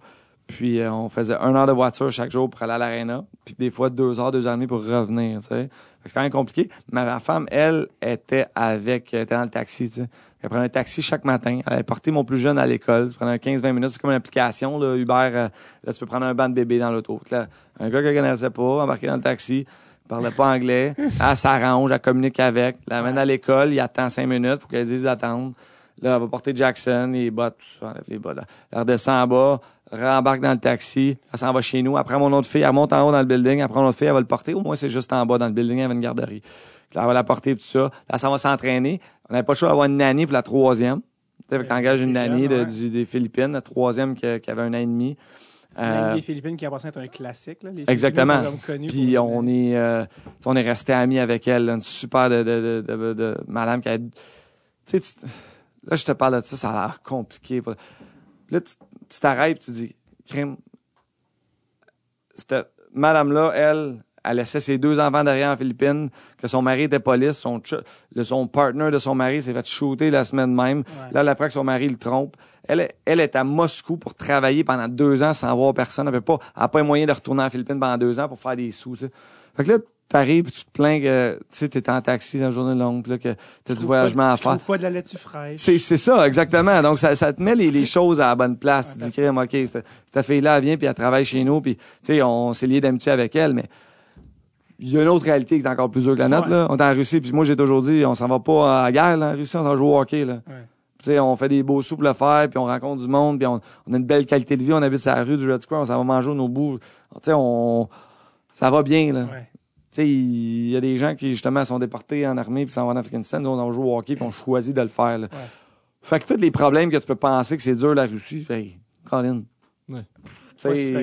Puis les paiements, est-ce qu'ils rentrent en Russie? Parce qu'on rentre Ouais. tellement d'histoires de... ben, maintenant, oui, je te dirais, mais tu sais, mettons, cette année, euh, Slovan vient de folder, elle vient de, de, de se coucher. Ouais. Donc, ça veut dire qu'ils font faillite. Ouais. Donc, les joueurs qui ont joué à Slovan cette année ne seront pas, peut- peut-être pas payés. Moi, si j'ai un conseil à dire des jeunes qui pensent aller dans KHL, ben, je te dirais, sur 25 équipes maintenant, il y en a 5 que je te dis, vas-y en courant, c'était extraordinaire. Moi, j'en ai joué. Ouais. Ben, moi, j'en ai joué pour 2 sur 5, là, même 6, 7 équipes que vraiment, vas-y. C'est un peu la même chose dans le national. là. C'est un, national aussi. T'as 10 équipes, je te dis, c'est, c'est incroyable, vas-y, ils vont te traiter comme de l'or. T'as 10 équipes où ce que tu dis, euh, ben, tu vas être super bien, tu, vas, tu peux vivre là 10 ans, ça va être extraordinaire. Puis t'as dit que tu dis, ben, tu vas, tu vas être c'était, c'était écœurant. Tu vas peut-être pas gagner, tu vas peut-être pas vivre l'expérience du marché de, tu sais, de, de, de New York ou de Montréal, de Ouais. Toronto, mais tu vas certainement vivre une, une t'es dans le national, Ouais, là, tu sais, en voulant dire, Pas super. là, je, Non, non, mais... j'exagère. Mais en Russie, c'est tout- ça fois 10. Ouais, c'est Ouais, ça. En Russie, Ouais, t'as l'écart, 6, mais- 7 équipes, parce que tu dis, vas-y en courant. Et on te paye à temps, tu vas vivre l'expérience. C'est, c'est NHL. C'est, Saint-Pétersbourg, Mo- Moscou... exact. Moscou, ça. t'as trois équipes. Wow. Saint-Pétersbourg, t'as Omsk, ce que, tu sais, c'est les mêmes, ça marche avec des propriétaires, des sponsors, là, des Ouais. commanditaires, que, tu sais, ils ont beaucoup de sous, puis tu vas être traité comme de l'or, puis euh, tu manqueras rien. T'as une coupe d'équipes où tu te dis, oui, c'est bien. Donc, c'est des équipes trem- tremplin vers d'autres. Ouais. Tu Tu vas jouer une équipe milieu de peloton, t'espères une grosse saison pour que les gros clubs te signent. Exact. Tu sais, tu as des équipes où que, ben, te dirais, vas-y, peut-être pas. Ouais. Parce que aussi, c'est qu'il n'y a pas de plafond ou de plancher salarial en. Il y en a. Là, il y en a? Parce qu'il des- essaie d'instaurer ça, mais il y a encore une manière de. Tu sais, en Russie, là, donc euh, la corruption, il y en a encore beaucoup. là. C'était comme euh, Montréal, euh, Charbonneau, le, le 5 ans. Là, Ouais. sais, Parce que je connais des gars qui sont allés pour 50 000, puis je connais des gars qui sont allés pour 7 800. Tu sais, je veux dire, Ouais. Ben, vrai. 50 000. T'as- je- je- je- pour vrai. puis moi-même, je suis comme, pourquoi t'es allé? Ouais. Mais il y a des gars qui, mettons, justement, comme tu l'as dit, qui se disent, regarde, je peux plus jouer dans la nationale, Ligue américaine, je t'ai installé. Ben, je, vais essayer de- je, vais- je joue dans KHL. Fait que pour certains, c'est un stamp parce que ça te peut permettre après ça d'aller en. Allemagne, en ci, en ça. Parce que les gens, ils savent pas ton salaire en Russie. Ils Ben, habituellement, tu pars de l'Allemagne, puis si t'as des bonnes saisons, tu vas aller en KHL. OK. Tu sais, si t'es assez bon pour jouer en KHL, euh, tu peux jouer dans n'importe quelle ligue après, d'après moi. Tu sais, c'est la KHL, c'est la deuxième meilleure. Puis après ça, tu sais, comme moi, mettons, cette année, si je voulais pousser pour aller en Suisse, ben, je pense pas que je suis un joueur avec le style suisse. Ouais, ouais, ouais. Mais quand même, je suis pas arrivé à dire, ben, j'ai joué, j'ai des bonnes, bonnes stats en KHL mes, mes deux premières années, même cette année, tu sais, quand les matchs que je jouais. Je pourrais peut-être aller en Suisse, tu sais. Mais tu Ouais. fais- c'est dur de faire le contraire. Les excellents joueurs suisses vont aller puis vont du en, en Russie, même si c'est un, un, un style de jeu complètement différent. C'est quoi la différence? C'est quoi que tu appellerais le style suisse? Puis le Ben, Suisse, c'est, c'est, c'est rapide, mais tu as moins mis en échec. Tu as beaucoup de talent, je te dirais, mais c'est une game où ce que, tu ne seras pas nécessairement frappé, dérangé, tu vas... C'est la vas- même grosseur de patinoire qu'en Russie? en Oui, Suisse? oui, oui. Mais c'est les, les joueurs suisses, complètement aux joueurs russes. Les joueurs russes, là, c'est, c'est des bonhommes, là. C'est du... C'est des gros toughs. Oui, oui, c'est, du, c'est du hockey national. Ça patine, ça frappe, ça accroche. Ça... Tu sais, les matchs, là, c'est 2-1, c'est absolument 3-2, là. C'est pas du 7- 7-2. euh, Ouais, ouais. tu sais, c'est très... euh, c'est structuré, puis ça frappe, puis ça, ça joue du hockey dur, là. Nous on a eu Victor Stahlberg qui est passé de... de de Nashville? Zug. Ouais, ben de Nashville. Il a été racheté à Nashville. Il a fini à Ottawa. Il était à Zug. Il a dominé à Zug en Ligue suisse. Il a fini comme d'un premier score de. Il est arrivé en Russie cette année. Oublie ça au début, là. Pas à jouer, là.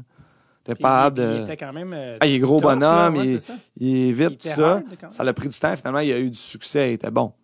Ouais. Mais ça lui a pris beaucoup de temps de s'ajuster. Euh, Chris Versteeg est venu avec, avec nous dans, à, à Homs. Puis lui, c'était un ajustement de famille. Puis ça, ça a été difficile. Euh, skills, quand même. oui, vraiment beaucoup de talent, je pense, avec du temps, dans un système moins structuré que le nôtre, parce que c'était Bob Hartley, notre entraîneur. Ouais. Euh, il- aurait eu du succès. Je pense que ça aurait pu être un, un des meilleurs joueurs de la Ligue dans une équipe de très talent qui laisse plus jouer.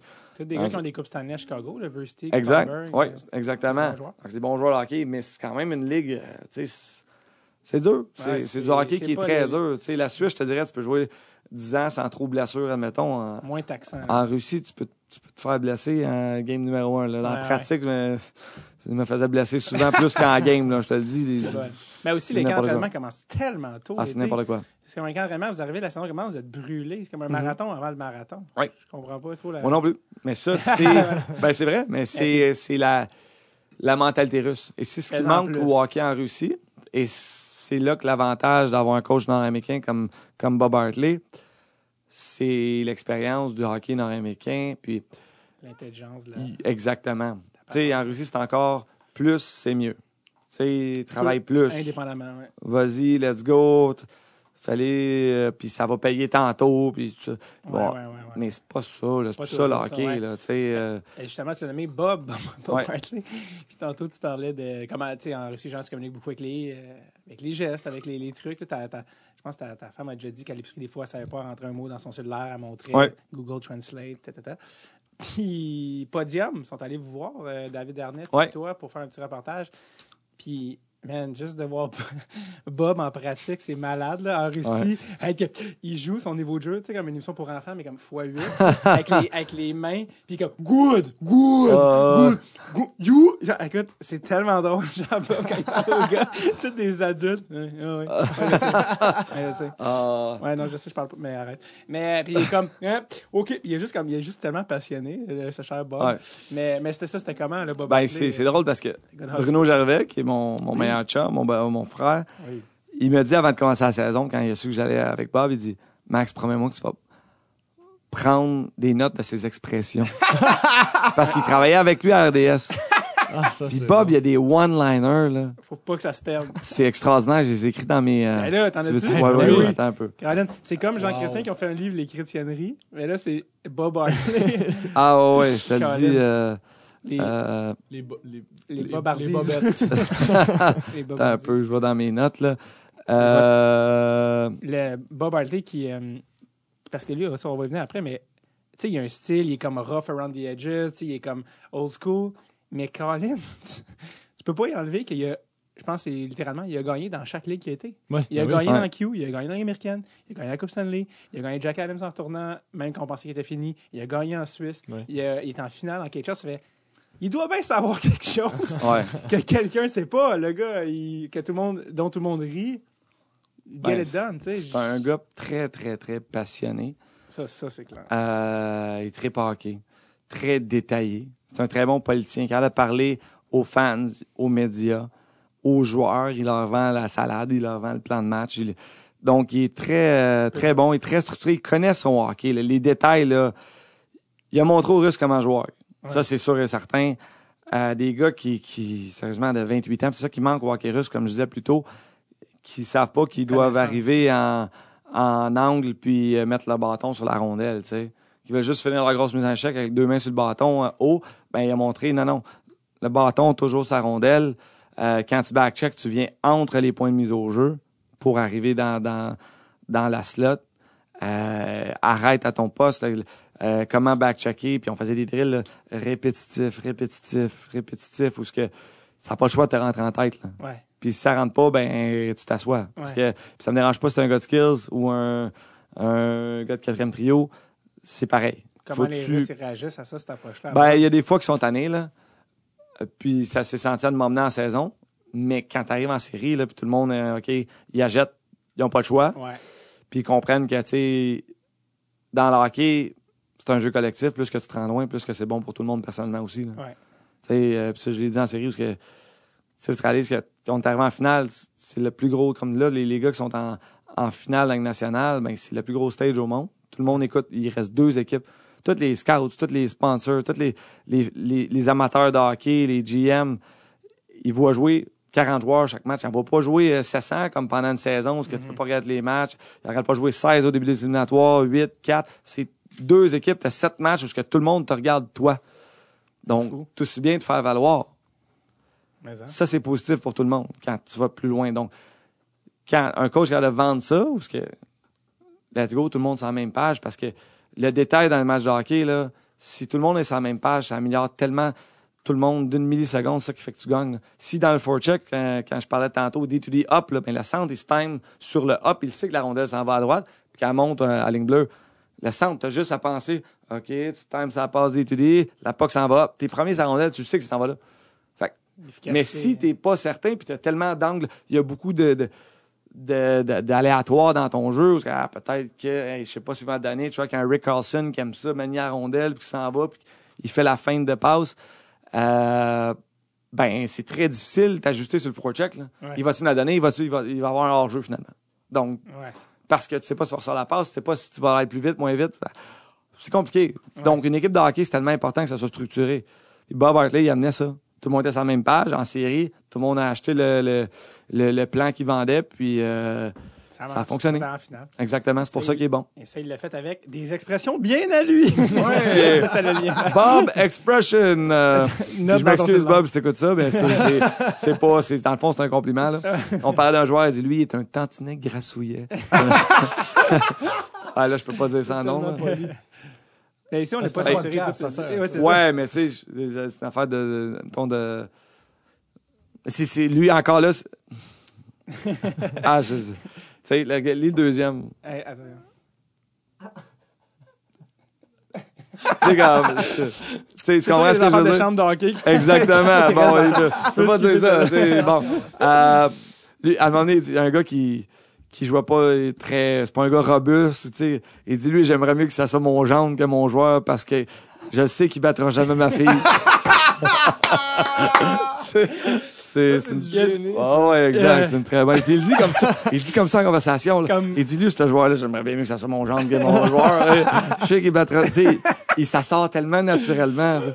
il dit lui il- C'est un gars qui il rentre vraiment dans, dans- il rentre il rentre comme un chien dans un jeu de quai, tu sais. On va dire, il, tu dis rien qui l'arrête, il rentre dans un jeu de quai.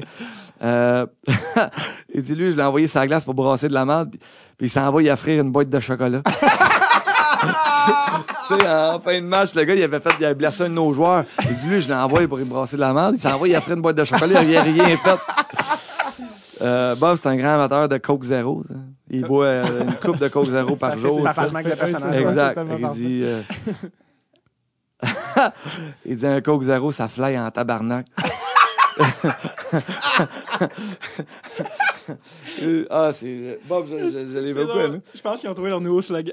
Euh, Fly en Il dit- il dit, moi, là, il- je parlais, je pense, de, de joueurs ou de POC, je sais pas trop. Moi, je ramasse tout comme une vieille prostituée. c'est c'est ça. ça, ça. Euh, Ah non, ça, je peux pas dire. Euh, lui, il est tout le temps dans les jambes, comme une petite graine.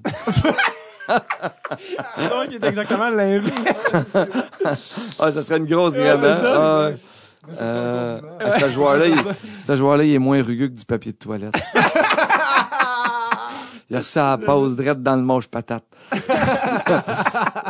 C'est ça. C'est tout des. Puis je dis ça encore en tout respect, là, parce que ça me faisait Ben oui. tellement rire. Est-ce que tu ça- courais prendre ton cellulaire, genre, pour les Euh, tu sais, j'essayais, parce que je suis pas un gars avec beaucoup de mémoire, là, Ouais. donc j'essayais de m'en rappeler pour que dès que j'arrive dans, dans, dans la chambre, là, je l'écris, puis j'espère que je vais pouvoir m'en resservir. tu sais, Ah oui, c'est ça. C'est des bons. euh, J'adore. Sais, c'est comme, ça fait tellement qu'il tripe sur le Coke Zéro. Genre, je le vois dire à quelqu'un, c'est parce que c'est comme le Coke, mais 5 calories. c'est gagnant, en hostie, là. C'est ça. Un Ah. 15 de carte de boire du Coke normal. L'aspartame. D'ailleurs, t'as joué, mais si je me trompe pas. Et je vais prendre des nouvelles d'Alexander Perezoguin. Ah, t'as joué avec Alexandre wow, quel homme extraordinaire. Ce gars-là, Un choix de première ronde des Canadiens. oui, quand. euh, au début, Bob était pas sûr si on allait le garder ou pas dans l'équipe parce qu'il était plus vieux, puis il avait eu un bon contrat de l'organisation. Donc, maintenant, il fallait faire de la place sur le, Ouais. justement le cap salarial. Puis euh, euh, il a fallu qu'il qu'il laisse aller. Puis ça a été un point tournant dans la saison. Il était tellement bon, il était rapide encore. Tu sais, des fois, un vieux joueur, tu dis, ah, ben, il n'y a plus de jambes, tout ça. Mentalement, sans nécessairement lui donner sa chance, tu te mets ça en tête, puis ça, ça t'influence à prendre. Fallait, fallait, qu'ils l'ont racheté. Ah ouais? Ça a fait notre équipe pendant une coupe de game après ça, là, ça a descendu parce que c'était c'était une bonne présence. C'était un gars toujours le sourire, il venait travailler, je vois pas tous les matchs. Ah, puis euh, je me suis lié d'amitié. Une maison en Italie, il habite en Italie présentement. Euh, il vit la belle vie, là, quand il a joué, euh, C'est un bon gars. il a joué longtemps en Russie aussi, il a Ah fait ouais. ses sous, c'est un Christy de bon gars, donc, Parce que les- ouais. je sais que les gens à Montréal ont un souvenir un peu mitigé de lui. C'était le choix de première ronde. N'a pas marché. Le russe, il tentait dessus, tout ça. Mais, Ouais. mais c'est un gars qui aime le hockey. Ah, oh, il a vraiment, il venait chaque jour, il travaillait fort, il était là, C'est encore le numéro 42. Je pense que c'est son numéro à Montréal, si je ne me trompe pas. je sais pas. Mais c'est c'est pas avec des questions beaucoup trop techniques. Ouais, exactement. Mais, euh, non, mais c'est ça, c'était le, c'était le, c'était le choix de première ronde, puis il avait joué avec Montréal, puis, puis lui, c'était un peu fucked up parce qu'il avait joué dans la Ligue américaine. à- En tout cas, je pense qu'il a été redescendu un moment donné. Il est arrivé, c'est sûr que tu m'avais entendu parler, là, tu sais, je m'en ça, mais il y avait, je pense qu'il a été, en tout cas, je sais pas s'il a été banni de la Ligue américaine, mais en tout cas, il a été une longue suspension. Il, il allait slasher un gars, mais le gars, il est tombé à genoux. Fait qu'au lieu de slasher dans les pantalons, il l'a slashé dans la tête. Pour vrai? Puis le gars, il est genre été en convulsion, là. C'est genre des affaires que tu veux pas voir dans ta vie. Puis là, c'était genre, tu sais, c'était allé aux nouvelles, puis on était comme, Asti, qu'est-ce qu'il a fait? Puis lui-même, il était comme, hey, moi, c'était pas ça que je voulais faire. Là, là, genre, ça a dégénéré parce que moi, je visais pas sa tête. En tout cas, bref, puis, euh, puis là, en tout cas, puis là, c'était comme vers la fin de Montréal. En tout cas, Ah, ça a comme laissé un, un souvenir un peu bizarre, tu sais. Rappelle pas Mais, euh, mais en tout cas, bref, c'est c'est pour ça. puis, mais il va bien. Ouais, il va bien ça. Puis Ouais. moi, c'était, ma fête récemment où j'ai invité. Euh... Est-ce que son nom? Pierre-Yves. Puis euh, j'ai fait ma fête au- à Place Belle, à Laval. J'ai fait comme on a loué, on a fait une game plein d'amis, tu sais. OK. Puis euh, il y a un gars qui avait amené son cadre d'Alexandre Perzagin qu'on avait au banc. Puis on trouvait ça malade d'avoir notre. Un gars, C'est- Alec Pronovo, Oui, Alec Pronovo, le réalisateur. Puis euh, je trouvais ça malade. Je suis comme Perzagin, lui en Russie, il n'y a aucune idée qu'il y a des gens. T'as-tu une Au photo? Canada? De- faut- faudrait T'as que- ça? Oui, je pense que je ne l'ai pas Ah, sur mon mais je vais- envoie-moi-la. Je vais t'envoyer. puis tu pourrais Oh, euh, je vais y envoyer parce que. Son Ah ouais. porte-bonheur. là, Ouais, c'est ça. Ah. Ce gars-là, Alec Pronovo, qui est un réalisateur qui réalise beaucoup d'affaires en humour, qui a gagné des Oliviers, euh, lui, c'était son joueur quand on était jeune. Ah. Ah. Hagen, ça va y aller, ça va y aller. Marcel ça aussi, mais en tout cas, parlera. Aguirre. Puis il y avait son cadre, tu sais, que c'était une carte de hockey framée avec un bout de bois. Puis là, j'avais dit, là, t'amènes ton truc. Tu sais, donc. Puis il l'a amené, puis on l'avait au banc, le cadre de Pérez Aguirre, puis là, tout le monde touchait au cadre. tu sais, Pérez Aguirre, lui, il était en Italie en ce moment en train de manger de la gelato. Il sait pas qu'il y a Ah, des ouais. imbéciles à Laval. Il On se demande s'il y a encore le 42. Ah, c'est ça. On parle de lui pendant 20 minutes. C'était malade. C'est clair, hein? Bref. Ah, Euh, ben, j'ai adoré ce gars-là. Ouais, très cool. Je vais, je vais flyer, il y a tellement de sujets que je veux qu'on parle. Mais tu- on a, encore une fois, on a touché à ça tantôt, mais euh, Bob Bissonnette, ça, c'était un de tes bons chums. Ouais. Euh, parce que, bon, vous avez joué ensemble à Gatineau dans le dans, dans, Ouais, à dans la Q, comme ils les. Olympiques de là dans les, années où vous avez gagné la Coupe du Président? Non, il a été changé à Bathurst. Ben moi, euh, à 18 ans, en fait. Euh, fait j'ai joué avec 16, 17. Il a été changé quand j'avais 17 ans. Ma deuxième année, à la période des échanges, à 17 ans. Il était mon capitaine euh, deux ans. Puis ça a été une influence pour moi. Il a pris, il m'a pris sous son aile. Puis on écoutait de la musique. Moi, lui, Jean-Michel Daou, en pratique, venait le ramasser. Qu'est-ce que vous Euh, écoutez? ah, du, euh, du Broheim, Pennywise. Ah, ouais, ben, euh, Pennywise, ouais. euh, ouais, du With or Without You euh, de, de U2. C'était ses tunes qu'il aimait jouer, admettons. Euh, Est-ce que déjà, il, euh, il laissait ouais, planer ouais, il la avait ses tunes déjà. Ah ouais, Oh, il avait déjà il a des toujours tunes. été musicien. Il vient d'une famille, euh, tu sais, il, il a joué du piano, il joue de la guitare très bien. De son vrai nom, Roberto. Roberto, ouais, ouais, ouais. comique, Mm. là. Ouais, Que son Ben non, ben parce que Bob, tu sais, ça fait très Keb. Ouais. Bob Bissonnette, non, en fait, c'est Roberto, c'est ouais. italien, C'est vrai que c'est moins. Euh, italien de Québec. ouais, Il y a beaucoup de niveaux pour moi. ouais. Mais, euh, fait que ça, Bob Bissonnette, bref. Fait que ça pour dire. Ouais, mais ça, il qu'il jouait déjà, il y avait déjà ses tunes qu'il composait. Ah, EA. Sport, il l'avait dans le temps, là. On retourne euh, 20 ans en arrière, là. Euh, euh, au 19 moins, ans. ouais, c'est 19 ans, ça. où j'avais 16. Fait que j'ai 35 maintenant, 19 ans, euh, 18 ans en arrière. Puis il y a déjà ses chansons. Euh, c'est le premier gars, il m'a envoyé un email, mon premier email à vie dans, mes, dans, ma, dans ma inbox, c'est 2004. Max. Lollipop at Hotmail. J'avais le même email qu'aujourd'hui, c'est Max25 Talbot. Ça a été, Ah, wow. eu un dans ma vie. T'étais Ben Ouais, c'est ça. Écrivez-moi des emails tout le monde avant ça. non, Ouais, mais- t'as pas dit si Mon numéro Non, de téléphone, mais il y a des- il y, a c'est. euh, des points qu'on vous dit pas c'est où dans les mails, puis des tirets, puis des underscores. je vous le dirai pas que c'est caramel. Ouais. Ouais, je c'est. euh, Sur exact. Messenger, ajoutez-le pas, il ne va plus. Mac.com. Mais bref, Euh, c'est l'autre était comme vraiment trop wise. Comme, d'habitude, le monde a tout le temps au moins une adresse courriel qu'il regrette. ouais, non, non, j'ai pas eu de at 69. pénis, Non, c'est comme, ça. big, euh, big thing. Fait que Euh, là, il était déjà dans la musique, là. Il savait qu'il s'en Oui. allait là, lui, là, là. Ben, Il savait qu'il jouerait peut-être pas dans la nationale. là. ouais. Il le savait. Mais il a fait beaucoup de marketing. C'est un gars, c'est un gars, là, Bob Sonnette, là, tu t'en allais, là. Tu changeais le monde. Chaque jour, tu étais avec lui, prenais une bière, puis tu changeais le monde. C'est certain. Euh, on avait des, des business plans, des, des, des petites culottes, des, des niaiseries, des affaires pour boire, des affaires pour. euh, sais, à Québec, là, il y a sa ligue de roller hockey que Steve Jobdon s'occupait. Euh, il voulait partir, là. Il y avait une application qui, est- en fait, qui est, qui est disponible Qui encore. existe? là. Oui, oui, qui existe, là. C'est quoi le nom de l'application? Euh, je l'ai ici, c'est, L'application de, de c'est Minitoons. Minitoon. Minitoons, des couleurs des Oilers, parce que c'était des couleurs qu'il aimait beaucoup. Ça, c'est quoi? C'est son chum qui, qui, qui s'en occupe encore. là. J'ai pas login dernièrement. là. C'est une application de? C'était une application. Euh, puis là, tu sais, dans la, dans l'année qui est décédé, là, il poussait beaucoup pour ça. Là. Il aurait pu faire des. Sérieusement, c'est le prochain Instagram pour lui dans sa tête. Là. Tu sais, il s'en allait vers les, les milliards. Là. Dans sa Ah ouais. tête, c'était ça. Euh, puis. euh, c'était en fait, c'était une façon de se parler avec la musique, puis c'était c'était actif. Là. Il, y a, il y a- plein de membres, tout ça, déjà du Ouais. Québec. là. Donc, tu regardes une tune, en même temps, tu- c'est une tune que tu as déjà dans ton téléphone avec iTunes, tu es connecté avec iTunes. Euh, puis les tunes que tu es propriétaire de dans ton téléphone, tu download, Ouais.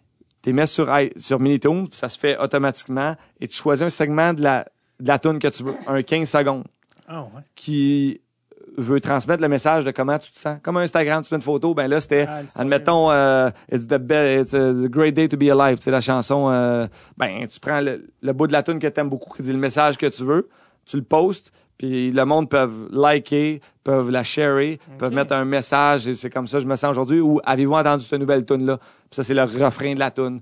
I feel like a woman. Ouais, ouais. Today, ben, tu mets I feel like a woman. Super voix. Ben, c'est, tu sais, ce soir, je vais faire le party, ben, tu mets un bout de tune, euh, I wanna rock and roll, je sais pas. Ça, c'était bien avant les stories, en plus, que ça existait. Exact. Puis, puis lui, euh, fait que finalement, il y avait, une- il y avait la C'est un fibre- visionnaire, là. fibre entrepreneuriale. C'est un entrepreneur, ça n'a pas de bon sens. B45, il a travaillé pour eux. Les, les bâtons de baseball là, Ah ouais? euh, sont très gros dans MLB. Il a travaillé pour eux, il faisait du marketing pour eux. Euh, il était propriétaire des capitales de Québec Ah, euh, oui. avec Michel Laplante, donc il était dans l'accident avec lui, là, le, le Ouais. président de propriétaire de l'équipe des, des capitales de Québec. Euh, c'était un gars qui était tout le temps. il- on rentrait une place, il venait à Pittsburgh. Moi, c'était ma blonde, hein, Bob Sennett. On s'en allait. En même temps, Bruno Gervais, sa femme déjà. Donc, on allait sur un trip euh, au milieu de la saison. On avait le All-Star Break dans Ligue nationale. Ben, Bruno il aimait sa femme. Moi, je m'en allais avec lui, mais avec Bob.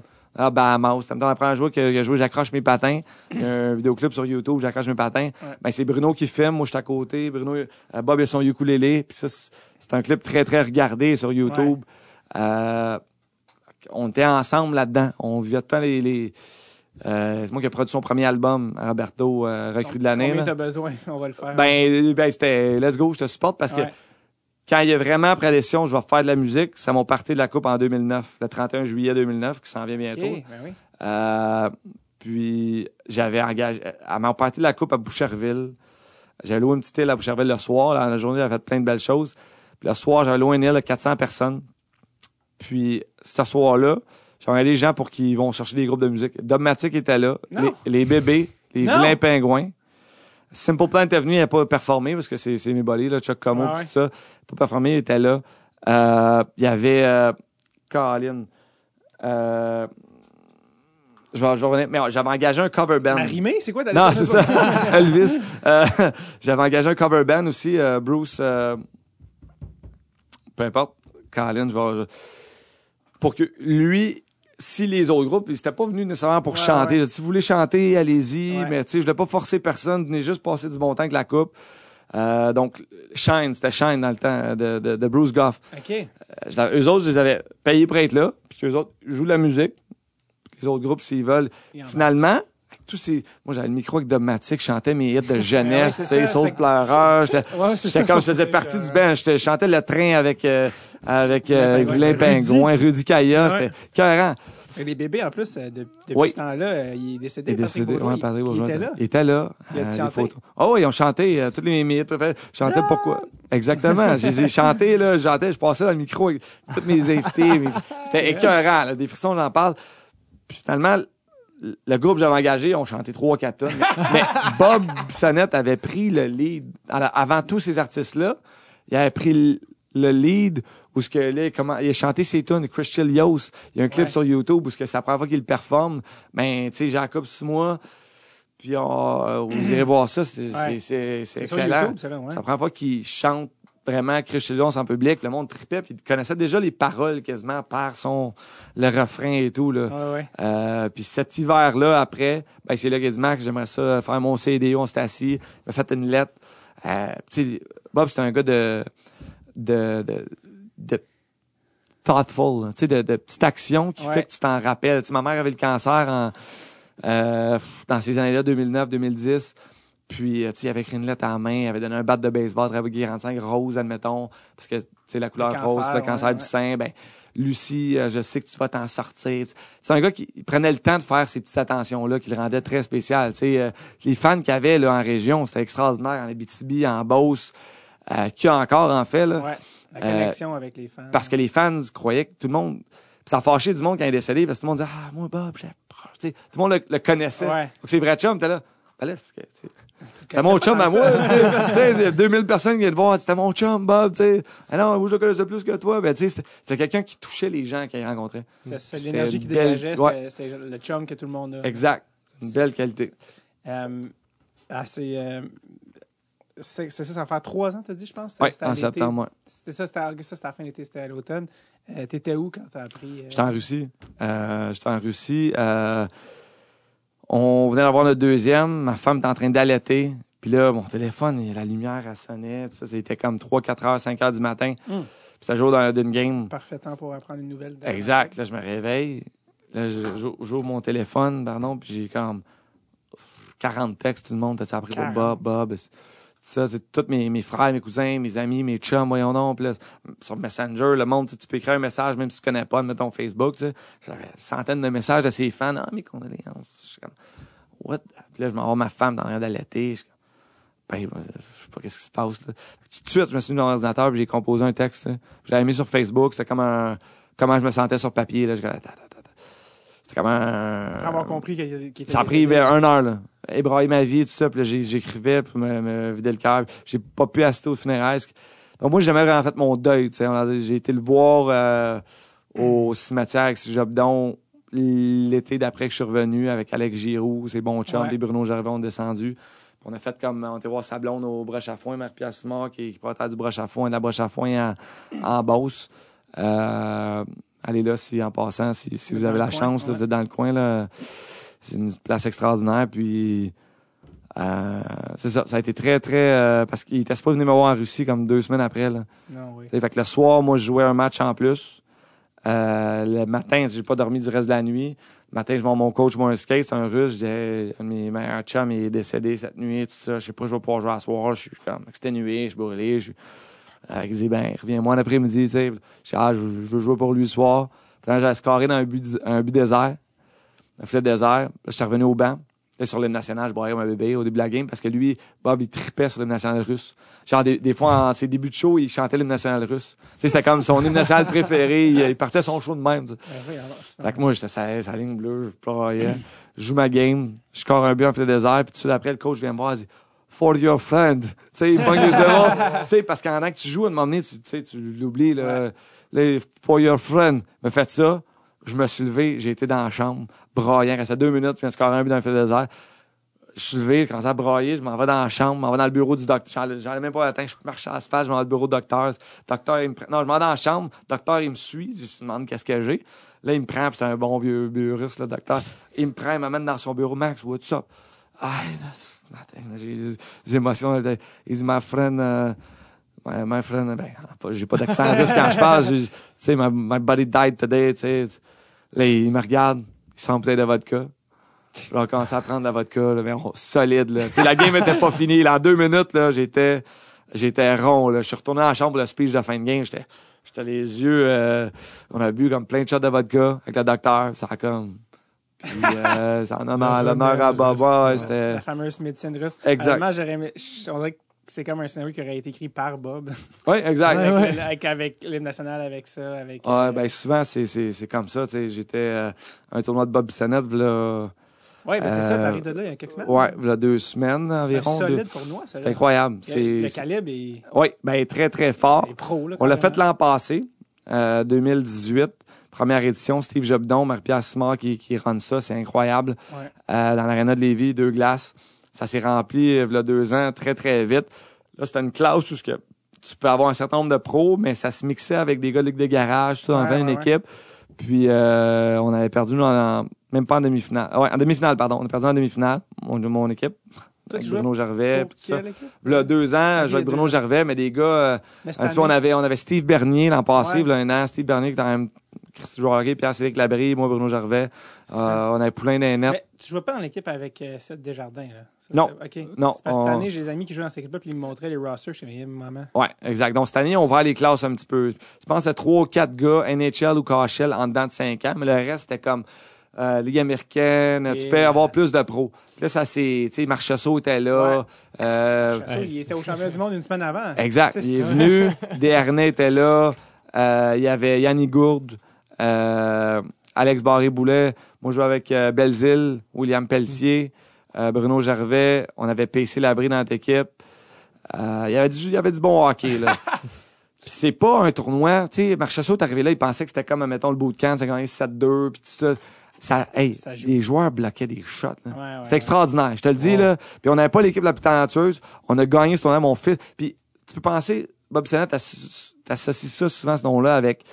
Sais, c'est un gars de party. C'est un Ouais. gars qui célébrait, qui prenait ses- sa bière sur stage. Puis Steve Jobdon, au début, c'était comme... Il voulait un peu euh, mettre ça à son image. Ouais. Mais cette, année, il y avait 200 jeunes, tournoi de deck hockey. Tout- Il y a des enfants dans l'aréna partout, c'est familial. Euh, tout le monde tripe. Euh, tout le monde prend la bière après la game, mais tu sais, ça reste sous contrôle. Le monde Ouais. Puis le hockey, ça joue solide. Puis on a gagné la finale, c'était extraordinaire. On a gagné, les gars bloquaient des shots euh, en troisième heure. Puis ça a été bien fait que ça soit nous qui gagnent parce que on jouait contre Yannick Gould, puis il y avait plein de bons joueurs dans l'équipe. Il était meilleur que nous, mais on, on dirait que Bob était avec nous autres. Parce Ouais, qu'il voulait ça. que ça soit moi, puis Bruno, puis Pierre Labrie, puis c'est l'équipe à JP Côté que Fast Hockey. Allez voir ça sur Internet aussi, là. JP Ouais. Côté qui est maintenant le, le fils de, de, du fameux but qui a été refusé, là. Ah, Alain Côté. Alain. Ouais, euh, qui a joué avec les Canadiens, JP Côté, en fait. là. Oui, euh, Ouais. ça- ouais. Pour, Donc, il est euh, maintenant scout pour, pour Lightning de Tampa Bay. Il n'a Ok. pas pu être au tournoi, mais c'est lui qui commandait l'équipe avec Fast Hockey, une école de hockey. Ben, une école de hockey. techniques de hockey, qui apprennent à. qui bou- Tu bouges tes pieds, vous irez voir ça dans notes. En tout cas, ça pour dire, ben, c'était bien le fun. Puis l'argent s'en va à pour le tournoi Bob Bissonnette? La Fondation Bob Sonnette, Ok. ils ont créé il y a deux ans. Euh, c'est pour l'enfance, dans le sport et les arts. Donc, cette année, on a ramassé 62 000 euh, Il y avait au-dessus de 800 joueurs de hockey pendant le- la semaine qui font le tournoi et 200 jeunes.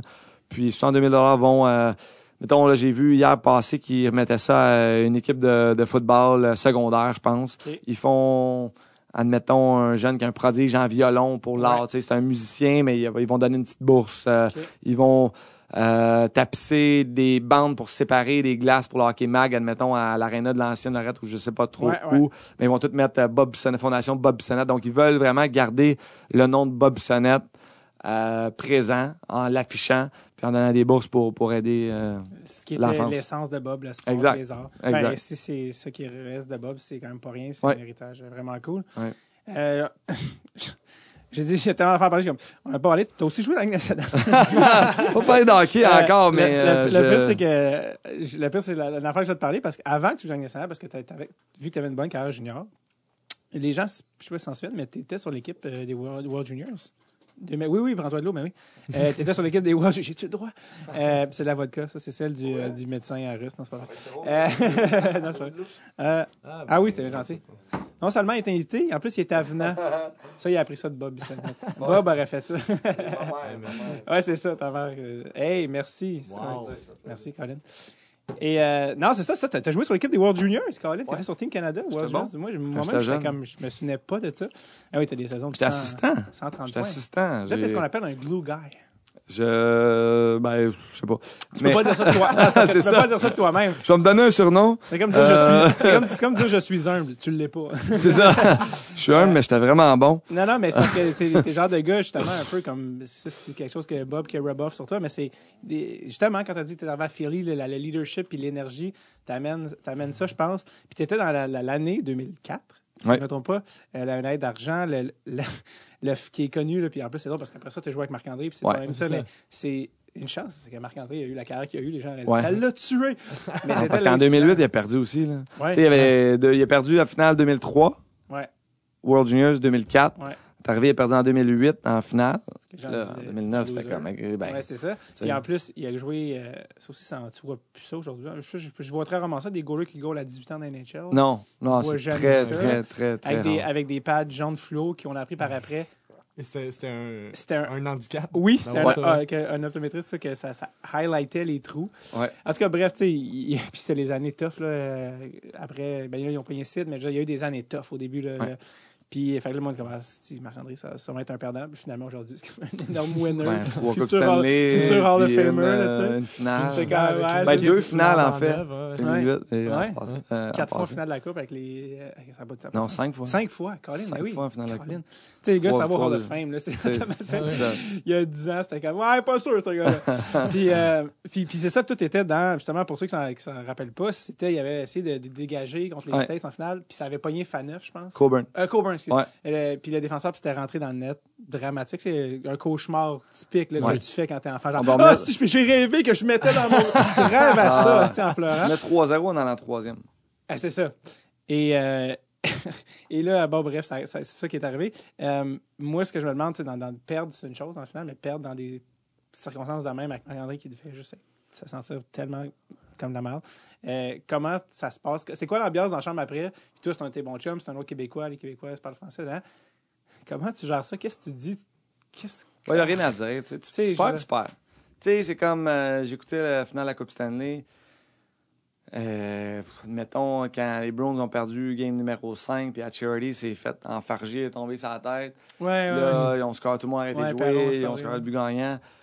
Tu sais, euh, mon gars qui fait ma pizza euh, au Fuoco à Varennes, il, il- c'est un gros fan des Browns, John, puis Ouais. il Jason, pardon, puis il chialait, tu sais, ah, les arbitres, puis, tu sais, puis je le comprends, c'est un fan des Browns. Les émotions. Mais c'est- c'est c'est- c'est arrivé avec euh, Vegas qui ont perdu, quoi, Ouais. Pavelski, tu sais, euh, Aiken s'en va dans, dans Ouais, bois ouais, pour ouais. cinq minutes.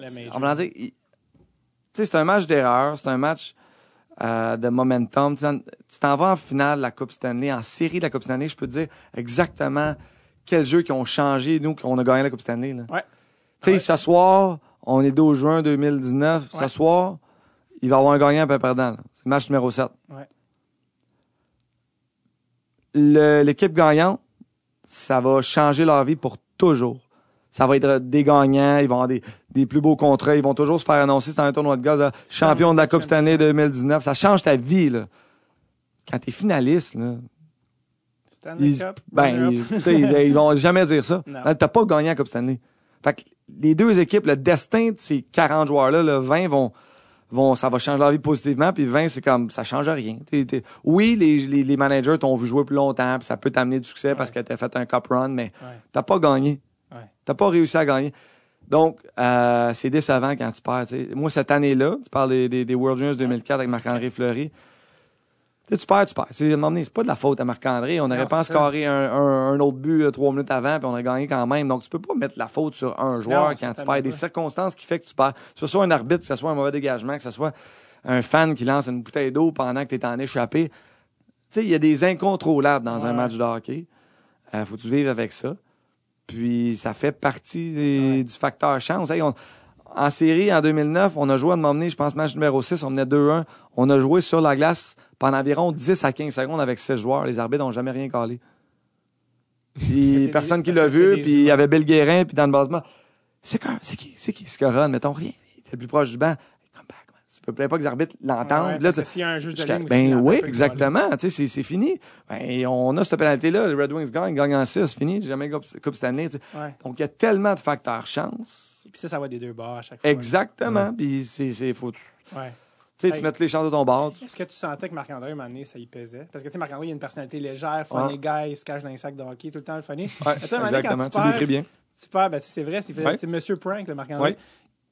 Est-ce que, à moment donné, tu sentais que ça affectait sa personnalité? De, est-ce qu'il était plus stressé, justement, les finales 2008? Étais-tu comme, ah, shit, là, il, ça y joue dans la tête? Ou...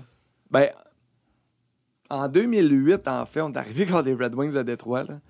Match numéro 1. L'affaire la plus drôle au monde, puis c'est sur YouTube. Là. Vous allez voir Marc-André euh, Falls, euh, Falls Warm-Up 2008, ou quelque chose comme ça. Ça commence. On hein. est arrivé. puis C'était même pas. C'était après le warm-up. Donc, on embarque pour euh, l'hymne national. tu sais, juste avant d'embarquer la game, tout le monde, on tourne en, en rond, on se met tous sur la ligne bleue. Puis là, deux jeunes, c'est pas avec des drapeaux, tu sais, des, des Red Wings. Ouais. Marc-André embarque premier. Moi, j'étais tout temps deuxième. On faisait semblant de se battre avant d'embarquer. On se disait des, des foleries totalement niaiseuses avant d'embarquer pour se garder ça lousse. J'avais pas entendu Marquant. souvent le mot folerie, merci pour ça. Pour vrai? Ouais. C'est- C'est un mot français. hein? Folerie. Ouais, ça se peut, non, ça fait juste rire. De toi, des, on se disait des foleries. tu ne peux même pas imaginer. Euh, Poétique, hein? C'est ça. Ça a pas l'air très wild, mais c'était plus que des foleries. on disait euh, rose, on disait, on disait plein de couleurs, là. Tu sens bon. Bref. Ouais, c'est ça. Mais on disait des niaiseries. c'est mieux, une niaiserie. Ça a l'air plus je voulais juste. Trop tard. Euh, euh, faire attention à ce que je dis d'ici la fin. Euh, Il y a des choses qui sont graves, ça, ça n'était vraiment pas une. Bref, vous embarquez sur la glace. ouais. Fait que lui embarque premier. Puis c'était à Détroit, le banc est fait où il y a une petite marche. Puis juste en embarquer, il s'était enfargé le patin. Il avait tombé face Face first. première, là. C'était, c'était- moi, j'avais failli tomber dessus. là. C'était, Oui, oui, oui. Ridicule. de ouais. Et là, tout le long qu'on tourne en dessous de la glace, moi, là, j'ai des larmes qui coulent. C'est mon premier, premier match de la Coupe Stanley, là. Tu sais, tu t'en vas, puis t'es nerveux. Fait 20 ans de travail pour ça. Hey, tu- je braillais, je riais. Marc-André aussi, les épaules, il allait comme ça. L'hymne national tout le long, j'étais comme, voyons donc, il était peine même. tu sais. puis j'étais très stressé, en fait, parce que là, je me dis, hey, si, si fait scorant en début de match, Ouais. on est fini. là. Ok. Finalement, il a fait une, ils ont pas eu un power play en début de game, puis il a fait une coupe de grosse. J'étais, OK, correct, correct. Mais tu sais, euh, ça l'a, je pense, tu sais, c'est ça qui est dur dans le hockey. T'es tout aussi bon que ton dernier match. Là. Ouais. On va dire, c'est, un sport de performance. Ça vient de la pression énorme, surtout en étant gardien de but. Ouais, là. ça n'a je peux pas croire être à Montréal, être Carey Price, admettons, tu, tu te fais juger. J'ai parlé à David Darnay cette année. Je joue pour le Canadien de Montréal, là, c'est, c'est quelque chose pour un Québécois aussi. Là. Faut, tu Ben peux oui. pas regarder les médias. Tu peux pas. Tu sais, moi, je, ce que je conseillerais aux gens, mettons, j'étais agent, c'est euh, regarde les médias quand ça va bien. Moi, ça, je fais dans ma carrière. quand ça va bien, tu as besoin de confiance, toujours besoin de même d'extra confiance Ouais. parce que ça tombe très vite, la confiance. là. Mais quand ça va moins bien, tu as une game ordinaire, ferme tout ça. Pas besoin de. Surtout avec euh, maintenant, il n'y a jamais autant de moyens de communiquer des opinions. Fait que Ouais. c'est tough de. faudrait que tu n'ailles pas de l'air, pas en tout cas, bref. Ouais, c'est faisable. Je te dirais Ouais, même, si, si tu as le choix en tant que joueur, aie rien de ça. Ouais, c'est. Pourquoi tu aurais ça? Admettons, Euh, C'est plus York que d'autres C'est choses. certain. Il y avait un autre gars aussi sur votre équipe. Ça, c'est une affaire que j'aime vraiment. Il y avait un autre gars sur votre équipe. Parce qu'il y avait beaucoup de joueurs des World Juniors. Tu retournes, tu regardes les rosters. Lui est devenu celui, ça a marché lui. Il a Ouais. pas joué lui. c'est- Il y a un gars sur votre équipe que maintenant les gens connaissent le nom, mais il l'aurait peut-être pas su il y a un an. Euh, Jeremy Colton. euh, Colton, je sais pas comment dire son nom. euh, qui est le coach des Blackhawks maintenant. Mais qui est. Toi, tu étais dans ton année. Il y avait aussi euh, Brent Seabrook. dans Ouais. World Juniors. Là, Jeremy Colton, il coach Brent Seabrook à, à Chicago. Ils ont le même âge. Puis Jeremy, il a joué un petit peu pro, puis après ça, il est allé coacher euh, en Suède. Puis là, finalement, il est, comme, il est revenu ici, puis il coach en ce moment les Blackhawks. Il a genre 30, je pense que c'est le coach le plus jeune de la Ligue, 30 quelques. Mais il coach des gars de son âge. C'est comme Ouais. si un gars, c'est comme si Fleury était contre ton coach. À ça, c'est comme, Mais c'est parce que je te connais. On est Oh. Et, euh, Est-ce que tu te souviens de lui? Oui. Euh, lui, parce que je, il a joué un peu Ligue nationale, là, pas tant que ça. Ouais, ben, joué à Bridgeport, Long Island. Ben, il a joué avec mon meilleur chum, Bruno Gervais. C'est pour Ouais. ça que je, le- je le connais par Exact. défaut. Là, et- Puis lui, euh, quand tu as vu, tu savais pas qu'il allait devenir coach, là, j'imagine. Non, mais c'est arrivé vite, son histoire. Il y a Ouais. des commotions. T'es allé en Suède. Puis là, il est en Suède. Puis là, il y a une commotion pendant la saison. Puis il ne fait plus jouer. Puis là, pendant ce temps-là, le coach fait congédier. Lui, déjà, il aidait dans les pratiques parce qu'il ne fait plus jouer. Puis là, il s'est retrouvé. Ils ont demandé s'il voulait la job de- d'être coach l'année d'après, je pense, ou même pendant la saison. Puis il a accepté. Puis il a fait deux ans là, je pense. Puis après ça, il était dans la Ouais. Ligue américaine à Rockford. Ouais. club école des Blackhawks. Puis il a fait, euh, tu sais, jouer avec Cody Friesen, Fr- Cody Friesen cette année euh, à. Omsk, en Russie. Cody, la- Cody l'ancien défenseur des, des, des- Toronto, des ouais, ouais, puis Buffalo. Puis, Buffalo, puis Chicago. Puis il a coaché dans la Ligue américaine, puis il est nickel. C'est tout un coach de hockey. C'est malade. Oui, exactement. Ah, Donc, c'est un gars très intelligent, tu le sentais quand tu le côtoyais. Là. Mais d'arriver à avoir euh, un leadership, je pense qu'il change beaucoup de, de euh, Quenville qui était là. Ouais, c'est très différent. Mais. euh, Parce qu'eux, ils ont failli. Ça a mal commencé avec Canville, ils l'ont congédié, mais ils ont failli faire les séries finalement. Ils ont commencé à gagner. Exact. Puis il a comme Il a poigné un ça. peu justement quand tu parlais de. Ben, quoi Kane, il a m'emmené, il a commencé Ouais. à jouer, puis il a fini une saison extraordinaire. Ah ouais, il y a eu comme une, de ses meilleures saisons, puis ils n'ont même pas fait les séries. Puis c'est une de ses meilleures saisons en carrière. Ouais. Bref, parce que je trouvais ça malade de- que le gars qui, qui tu joues devient ton coach. Ouais, ben, c'est comme un Steve Ott, hein? C'est Ouais. c'est une situation particulière aussi. Il a fini avec le Canadien, puis l'année d'après, il devient assistant coach des Blues de Saint-Louis. Puis là, cette année, je le vois, euh, tu sais, moi, je regarde le banc souvent quand on regarde le hockey, puis c'est lui qui fait les, les jeux de, de fin de match. Admettons, on a besoin Ouais. d'un but. C'est lui qui a le tableau, puis qui montre aux joueurs quoi faire. Le gars, il est 36, Ouais, c'est ça, 37 il est même peut-être. Ouais. Malade. Bon, Ligue nationale. Ok. Ta, petite carrière. Bon. non, non, mais. euh, Non, c'était une blague, mais euh, c'est ça, t'es arrivé euh, juste avec Pittsburgh. Toi, en plus, tes, tes premières games, tu les as jouées la- l'année recrue avec Crosby. Le sac. Ouais. Il y avait l'air, le là, ça mieux, changeait. La Quoi? dernière année de Mario, Le mieux. Oui, Mario. Ben oui, t'as joué avec Mario Lemieux. Ouais, ouais, ouais. Dernière année de Mario. Notre première Bon, t'avais pas prévu saison. pleurer aujourd'hui. Euh, Notre dernière saison, euh, sa dernière saison, pardon, notre première saison, c'était l'année où on avait Leclerc, Recky, Ouais. euh, Puis Ricky qui a eu Line une of the Line. énorme saison. Ouais, même exact. était Line of the consolidé. line, exactement. Ça Ah, on a quand avait même des- fini bas. On avait Zygmunt Palfi. On Ouais. était focal. Ah. On était focal. On avait Eddie Olchuk, qui était notre coach, qui était à NBC, là, Ah tous oui. les Mon Dieu. Edzo. Ouais. Ah oui. Euh, puis tu sais, des fois, mettons, en fin de pratique, là, Edzo disait OK, guys, uh, hard laps uh, around the ice, nanana, uh, skating a little bit. Mario le regardait comme Not today, not today. non, le- bonhomme a mal au dos, là. c'est c'est qu'il est littéralement au-dessus de toi. Dans... Ouais, c'est ça. Euh, non, non, pas aujourd'hui. Il embarqué, podcast, Mario Podcast, c'est mon skate podcast. Mario? Ah, c'est grave. Tu sais, c'était le vieux de la vieille, là. C'était. Tu sais, c'est fou, ça fait juste ben, 15 ans, là. Mais Ouais, déjà. C'était c'était un autre. C'était totalement un autre game, là. C'était quand même une autre époque quand Ouais. tu y penses? Ouais. Puis euh, ben, des affaires là, même comme Mario, ça, je veux que tu me comptes ça toute la journée si tu pouvais. Ah, Mario, justement, c'était comment? Tu sais, il est dans la chambre. Tu sais, pour moi, Mario Lemieux, c'était comme le meilleur joueur de tous les temps. Là. Je veux dire, j'ai Ouais. jamais vu quelqu'un dominer autant un- Non. un- le hockey. Puis, tu sais, Wayne Gretzky, c'était différent de ça, mais c'est pas ça. Mais d'être dans la chambre avec Dieu, j'exagère, mais tu vois ce que je veux dire? Genre, c'était comment le rapport avec lui? C'était comme, comment, qu'est-ce- comment il se comportait dans la chambre? Comment il se comportait sur la glace? Ben, Puis il Mario, sait qu'il est Mario. Il sait est vu, là, Mario. deux semaines, Mario Lemieux, là. Tu sais, Ouais. on dire. Euh, on a gardé. Si j'ai gardé contact avec ses enfants. euh, Ben, Il y a un nom anglo, son gars, il joue au hockey. C'est quoi déjà son gars? C'est euh, Austin. Austin. Austin, il joue à Arizona State. Ouais, c'est ça. Euh, La Steph, 3, je Lauren, pense. ouais. Ouais, c'est ça. Non, non, il était Ah, division division, là, maintenant. Ah, ok, Ouais, je pensais qu'il était Ça va être sa troisième année l'année prochaine. OK. Toi, t'es un joueur de golf aussi. Donc, c'est Mario, ça? Euh, Austin aussi. Austin joue scratch, là. Parce que moi, on m'a déjà dit que Mario aurait pu être pro golf. Oui, oui, il est extraordinaire. Mario joue, joue scratch, joue quasiment tous les jours. Euh, mais Austin aussi, c'est un naturel. C'est un gars qui. euh, frappe la balle à 3,40. là, Sans, sans jouer l'hiver, il arrive, puis bang, il devient scratch. là. Ah, y aurais-tu pu jouer Ben, au hockey un peu plus, plus haut? Ben, Austin? c'est parce Il il est, il est né euh, une petite maladie, tout ça. Là. Euh, il fait qu'il a grandi, là, il, a, il a vieilli là, beaucoup, beaucoup, beaucoup plus vieux que la, la moyenne. Donc là, il est rendu genre 6 pieds 3, 6 pieds 4. Là. Tu sais, Il a pris son frame Ok. maintenant. Ah ouais. Donc ça a pris beaucoup de temps, même en tant que joueur là, qui, qui se développe. Puis là, il, comme, il commence à être très bon, Il je pense. quoi, à là. 18, 19, 20? Non, là, il est à sa deuxième année de collège. Là. Fait que euh, je te dirais 20... Kek. Ouais, 22 peut-être. Parce 22, que Mario 23. était revenu au jeu pour lui. Oui, Parce exactement. que euh, Austin, il jouait au mini-hockey, tata. Puis Austin, je pense que l'histoire, c'est quand même fou, mais il avait, il avait pas assez. de- Il était trop jeune quand son père prit sa retraite en 97 pour avoir un vrai bon souvenir. Puis, tu sais, tout le temps à l'arène avec ton père, puis il avait demandé au. Je sais pas si c'était le gars du Pro Shop ou le gars de l'équipement à Pittsburgh, puis il avait dit genre. euh, je sais pas si c'était un poster de ton père ou c'est qui lui. Puis il avait dit c'est ton Un père. poster. Ou quelque chose de même. Ou, il avait, ou quelque chose, il avait dit. Ou le gars, il avait dit ton père a déjà joué, ou ton père, il jouait, tu sais, pour nous. Puis il avait dit, genre. Puis Austin, il- enfin, il avait demandé, ah ouais, t'es-tu bon?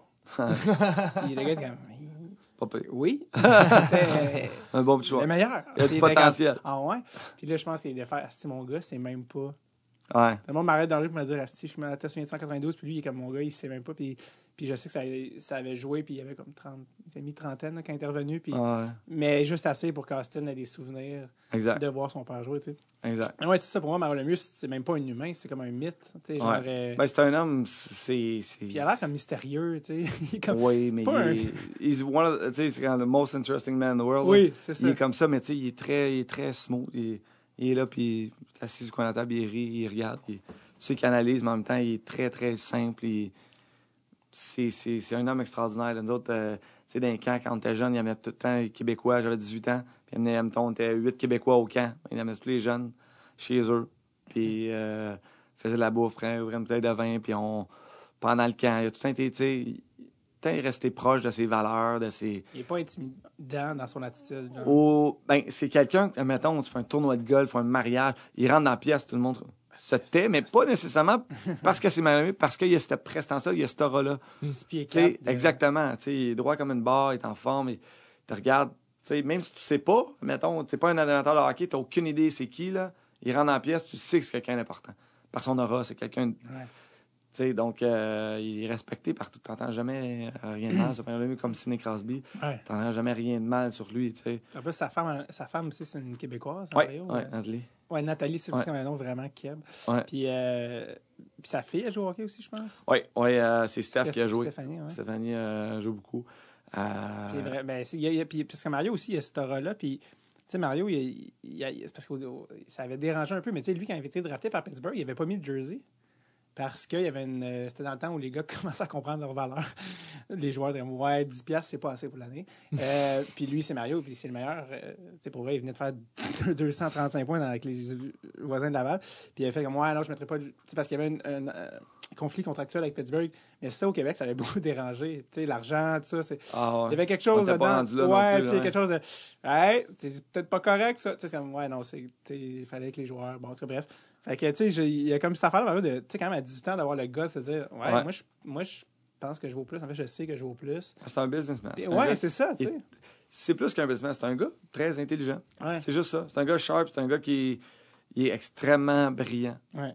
Est-ce qu'il parle, est beaucoup dans la chambre? Est-ce qu'il Euh, il y avait une prestance. Tu sais, qu'il a pas besoin? Qui, qui parle plus que des. euh, t'as pas besoin de parler. C'est comme Sid, il a pas besoin de parler. là.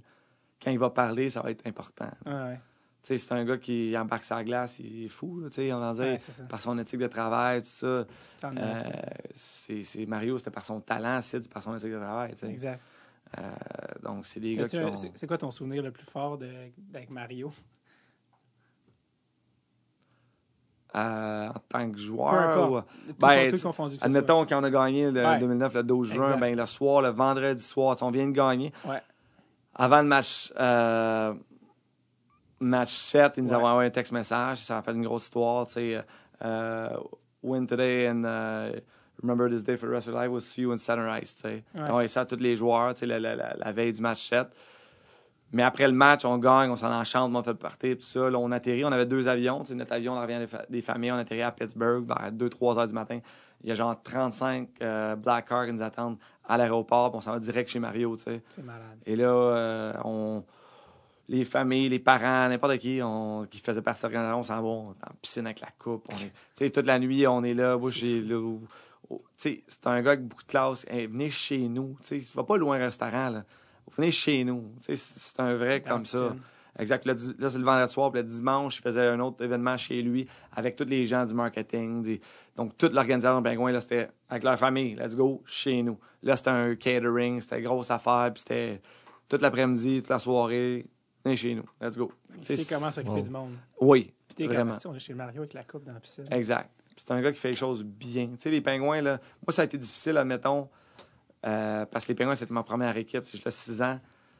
Ils font tellement bien les choses qu'après, ça a été dur de, tu sais, comme, j'étais temps comme, ah, pourquoi on pourquoi on n'a pas ça? Ou pourquoi, pourquoi on n'a pas de shake tout fait après la, la game? Pourquoi on n'a pas un chef Ouais. à l'aréna avec les, les- maintenant, ils ont ça. Tu sais, Ouais. pour le bien, nous, pas pour être fancy, là. C'est comme, Ouais. pourquoi on n'a pas un déjeuner le matin en arrivant à l'aréna? T'as des jeunes de 22 ans qui, qui vont manger euh, un café puis une barre de chocolat avant pratique. Non, on devrait un chef, fait des omelettes, fait c'est rendu ça, le hockey. C'est détaillé. C'est, ben, les Pittsburgh, c'était ça. Puis on est arrivé, je suis arrivé ailleurs après, puis c'est quand, ah, pourquoi pas que ça? Mais j'ai réalisé à quel point j'étais arrivé dans la salle des femmes, dans les salles familiales, à Pittsburgh, ils prenaient soin de tout le monde. il avait- Tu sais, t'arrives ailleurs après, tu dis, ben, ma femme va être là. Ils vont, tu la avoir deux billets? Tu sais, c'est ça, je peux avoir deux billets, là? Ouais, ouais. C'est, c'est. Drôle un peu parce que tu parles de l'affaire parce qu'en plus, il y a un, ben là, tu sais, maintenant, c'est rendu connu, le Spit and Chicklets, le, le, Ouais, le podcast à Ryan Whitney, qui t'a joué. Et Paul Bissonnette. Et Paul Bisson, à qui t'a joué aussi Exact. Je t'avais tout que- montré, ces deux-là. Ouais, c'est ça. Et, Non, euh, non, c'est en des plus, c'est drôle amis. qu'il y a Bissonnette, en plus, il a le même nom que, que, Bob. Mais euh, il a commencé à Pittsburgh. euh, Paul, je faisais son lavage. Ben oui, c'est ça. Chez nous, je faisais son lavage. On. T'es moins fresh. Oh non, non, mais j'ai pris soin de moi un peu quand était là. Puis, à Vegas, on s'est vu souvent. Là, J'allais oui. souvent à Vegas l'été il, a, il avait fait le party. Euh, Ouais. euh, Ouais, il est capable. Paul, c'est ça. Paul. Ben oui, en plus, c'est drôle parce que Ryan Whitney, quand il, il parle, et puis il nomme Crosby, puis euh, Malkin, il dit toujours. euh, il dit leur nom suivi de Thanks for my money, parce que lui, il a eu sa grosse saison en faisant des passes que- qui étaient Ah toujours ouais. tip-in sur le play. Puis, euh, Sidney Crosby, thanks for my money. Malkin, thanks for my money also. Euh, parce que de lui, c'est un contrat genre de je sais pas combien, Ouais. il ne travaillera plus. Et, euh, et euh, il racontait à Spin Checklist, parce que tu parlais des déjeuners, j'étais comme, justement, il disait The Omelet Guy. Eh ouais. The Omelet Guy Ben oui. c'est un gars Ouais. qui, qui qui était gars à l'aréna, puis tout le monde l'aimait. C'est comme, yeah, fucking omelette guy. Puis lui, il faisait une omelette. Puis l'anecdote, tu as entendu ça, là, que, que, que c'est l'année où Michel Terrien était là. Ouais. Puis là, Michel était, Oui. s'est fâché. Puis il fait Eh comme, ouais. You guys are fucking spoiled, fucking bullshit. Puis là, I'm taking away the omelette guy. Eh ouais. Il a dit, c'est fini, les omelettes. Ah vous êtes c'est tous vrai. vous êtes des bébés pourris.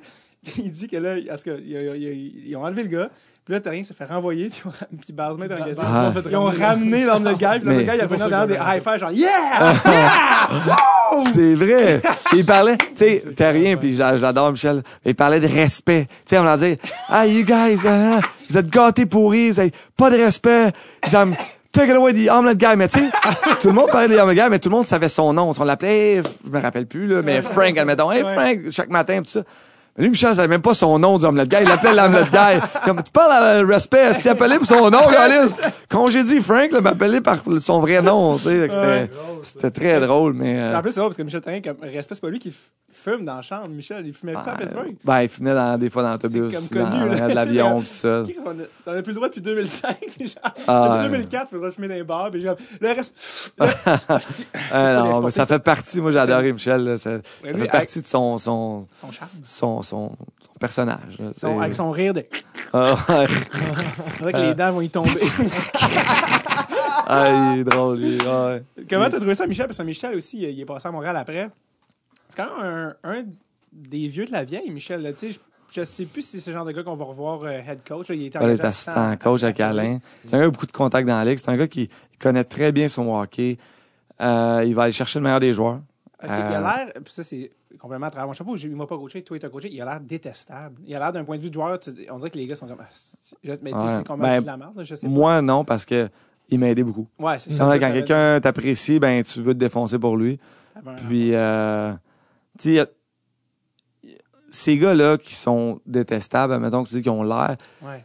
habituellement, ils ont du succès parce qu'ils ont quelque chose derrière la tête. Il y a une, Ouais, il y a une raison pourquoi ils vont être détestables, que ce soit pour prendre l'attention des médias, pour en enlever aux joueurs, que ce soit pour motiver ces joueurs en conférence de presse, euh, que ce soit pour justement euh, motiver ces joueurs tout court en, en leur donnant de, de la chenoute, ben il est comme ça, tu sais. Mais il va chercher le meilleur de ses joueurs. Puis, Ouais. tu sais, Saint-Michel, en 2008, on gagne pas la Coupe Stanley en 2009. là. Tu sais, malgré qu'il a été congédié en mois de Ouais. février, dans le basement, il a fait trois mois que nous, on a gagné. Ouais. Et de là, le contraire aussi. Si Michel se fait pas congédier, on ne gagne peut-être pas non plus parce que ça prenait un renouveau Ouais. Ouais, c'est euh, à ce moment-là. Mais Michel nous a amenés là. Puis c'est c'est vraiment... Vous en finale en 2008. exact. Y a-tu Oh, eu un petit message texte des joueurs après la victoire à Michel? Tu sais, Michel Ben oui, j'ai parlé un après, peu- certainement. Petit là. texto, I'm that guy is back. Ouais. Fuck you. Ouais. What the fuck? On a gagné, pas toi. Ouais, c'est me niaises, Je me souviens en plus qu'à l'époque, il avait été sur euh, un talk show à l'été 2009. Puis il avait dit, euh, je pense que c'était à l'émission France Baudouin, puis il avait dit, euh, parce que c'est l'année d'avant, passer proche, tu sais, tu reviendras, tu sais que tu sais, tu faire revenir en finale. Puis l'année d'après, sais, se fait qu'on dit, il gagne la coupe. Puis il regardait les games, évidemment. Puis au moment où il gagnait, il a fermé la télé. Ah Avant, ouais. que- parce Ah que ouais. c'est juste. Ben, c'est Ouais. sûr, Ça c'est fait ben trop mal, c'est là, tu sais. Ah ouais. euh, qui-. Mais d'ailleurs, à cette game-là, est-ce qu'on peut en parler? Ouais, on va y venir, on va, on va- on va y venir parce que je voulais justement qu'on parle, avant de parler de 2009, parler de 2008, parce que les gens parlent de 2009 puis ils parlent de votre coupe. Mais c'est quand même un scénario, puis on parlait de ça avec PY, justement, que t'arrives, c'est quand même fucked up, le back-à-back, les deux mêmes équipes. Ça arrive très rarement, là, cette affaire-là. Ouais. là. Puis Ossub, Ossub, d'ailleurs, les fameux gants à Montréal, là, le, le- Ouais. le- le- qui avait été, vous avez été chercher. C'était pas son frère? C'est Marcel, les gants de Marcel, je Ben, pense. c'est ça qu'on n'a jamais su. Ouais. On n'a jamais su si c'était euh, les gars de Marcel ou si c'était les Canadiens étaient in on it, mais, mais euh, vous êtes allé chercher à ça qu'il y a eu des playoffs euh, incroyables. 2008, il était très bon pour nous. Plus que point per game. puis- Super de bon coéquipier aussi, là, good guy. Ouais. là. Il avait été en vacances avec Sid à la fin de l'année, puis Ouais. t'es sûr de signer. Là. Ah ouais, hein? Oh, Puis La relation avec lui, elle change-tu une fois qu'il signe pour l'équipe contre. Ben, on qui était, comme un peu déçus. On Ah était ouais. comme fâchés. Pas, pas fâchés parce que c'est un good guy, tu sais. C'est Ouais, pas ouais. comme un gars qui s'en va. Tu sais, mais dans ses commentaires, pourquoi il avait signé avec Détroit, c'était vraiment. Je pense que c'est les gars avec lesquels j'ai le plus de chances de gagner. Tu sais, fait que ça Ben, pique un petit peu, tu sais. Ouais, ça, comme. Chris, on était dans la même équipe Ah il y a deux semaines. Exact. Fait que, euh, fait que oui, ça m'a piqué, tu sais. Puis moi, Ouais. j'avais hâte quand même. Ça a été une motivation de serrer en main à la fin, là. C'est clair. Mais j'étais content. euh, mauvaise décision. Oui, ben c'est ça. Mais j'étais content qu'il ait gagné la troisième année. Parce qu'il était à Ouais, à Chicago, Chicago, après, ouais. puis il a gagné. J'étais content pour lui. là. Ouais. De, parce c'est- que c'est un good guy, tu le sais. C'est pas une mauvaise personne. Il a pris une décision pour lui. ouais, Puis, il l'a- il l'a pas fait pour l'argent, c'était un contrat d'un an. Exact. Exactement. C'était zéro pour l'argent. C'était son guts, puis je regarde. Son gars de l'année d'après a été bon. finalement. Exact. Son troisième guts. Je sais pas si c'est arrivé qu'un gars fasse trois finales de suite pour trois Ah, équipes Non, je pense pas. Je pense pas. qui gagne finalement en 2010. Puis lui, en plus, Ça il, belle- jouera encore si c'était pas de sa. Ouais. Euh, Des problèmes de peau, que-? Ouais, man. Ouais. Il est allergique à son équipement. Ouais. Puis euh, il a- moi, j'ai lu l'article. Il a fait un long article sur The Athletic. C'est moi, c'est comme, Ben, son équipement, on laisse essayer de la crème. Ça a été genre deux ans de médication tellement forte qu'il fallait qu'il aille faire des prises de sang aux semaines. Son foie était. à- c'est- C'était super. Il a tout fait, les, les- les vêtements, les, les sortes de tout. Puis Emmanuel a fait, euh, pour être ta santé comme un petit peu euh, en jeu. là, Wow. si tu continues à, à prendre de la médication qui est aussi dommageable, ça, ça me blonde, là, ne peut pas y tenir la main Hein. dans, le- dans, dans, leur, dans leur livre. T'es comme, touche-moi pas le, les le sang d'un drap. Tu sais, c'était ben trop too much, là, tu sais, son affaire. Puis euh, il faisait plus les pratiques. Canville disait, viens au game, je sais pas quoi, je vais pas t'écœurer les pratiques. Bref. Fait que 2008, de revenir après ça en 2009, avec l'espèce de, petit prime à la fin avec qui rentre. Vous leur faites all the way, on est rendu, on est rendu. Puis ouais, c'est ça, c'est Ouais. le jour de ta vie 2009. Let's go.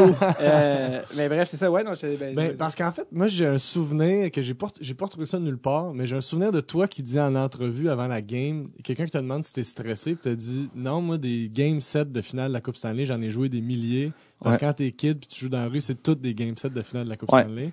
Puis deux heures après, tu te mets à coupe parce que t'avais scoré les deux buts de la game. Si t'avais pas gagné, une interprétation différente a été. Non, c'est ça. Mais il, il m'a demandé ça. Puis ce qui est encore plus marquant pour moi, c'est qu'il m'avait demandé il y a toujours un- une histoire, un match-set, il y a toujours un héros. Qui tu penses que ça va être? T'avais répondu toi? Oui, Ouais. j'ose espérer que ça va être moi, tu sais.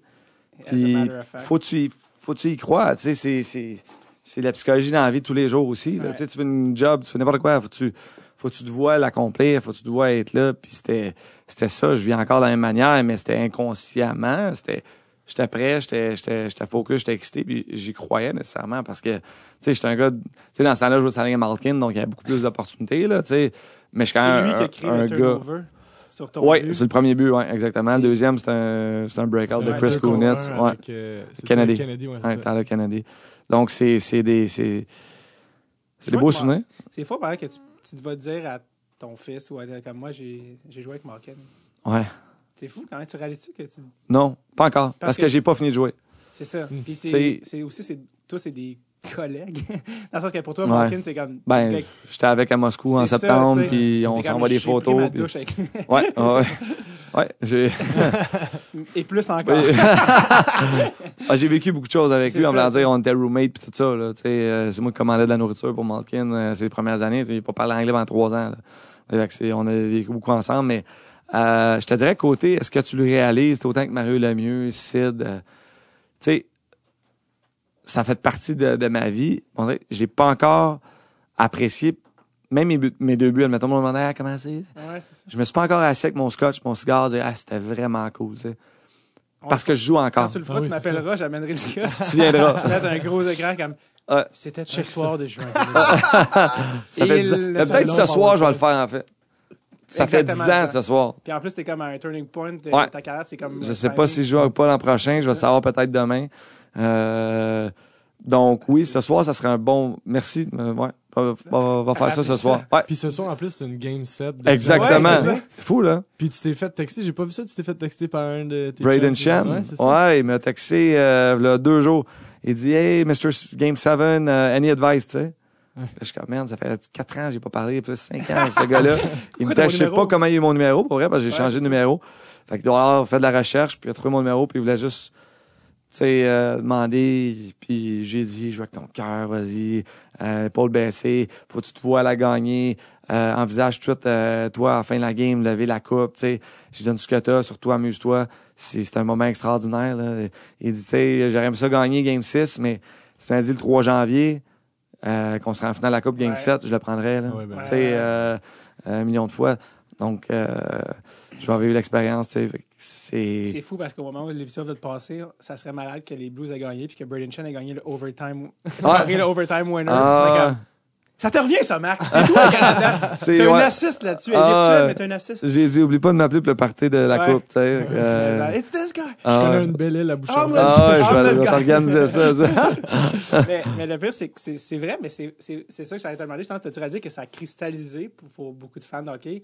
Max Talbot dans leur imaginaire, dans l'imaginaire collectif de le gars clutch qui a scoré deux goals à Game 7. Ouais, ben ça, je l'ai réalisé beaucoup, tu sais, par tu- défaut. Quand tu retournes à Pittsburgh, Ah, c'est incroyable. À Pittsburgh, là, euh, j'ai... Euh, mettons, je suis triste dans ma vie, là, puis je veux, je veux une dose d'amour, je m'en vais à Pitt, c'est incroyable. Ah ça, ouais, hein? Ils ont jamais oublié. C'est un, c'est un, c'est un petit marché. C'est comme, mettons, Pittsburgh, je... Ouais. euh, Je dis souvent que ça ressemble à Québec, mettons, la ville de Québec. En termes de filles, Ben ouais, exactement. C'est un gros village. Tu sais, euh, tu vas connaître le même monde, puis c'est, tu sais, Ouais. moins de restaurants. Ouais.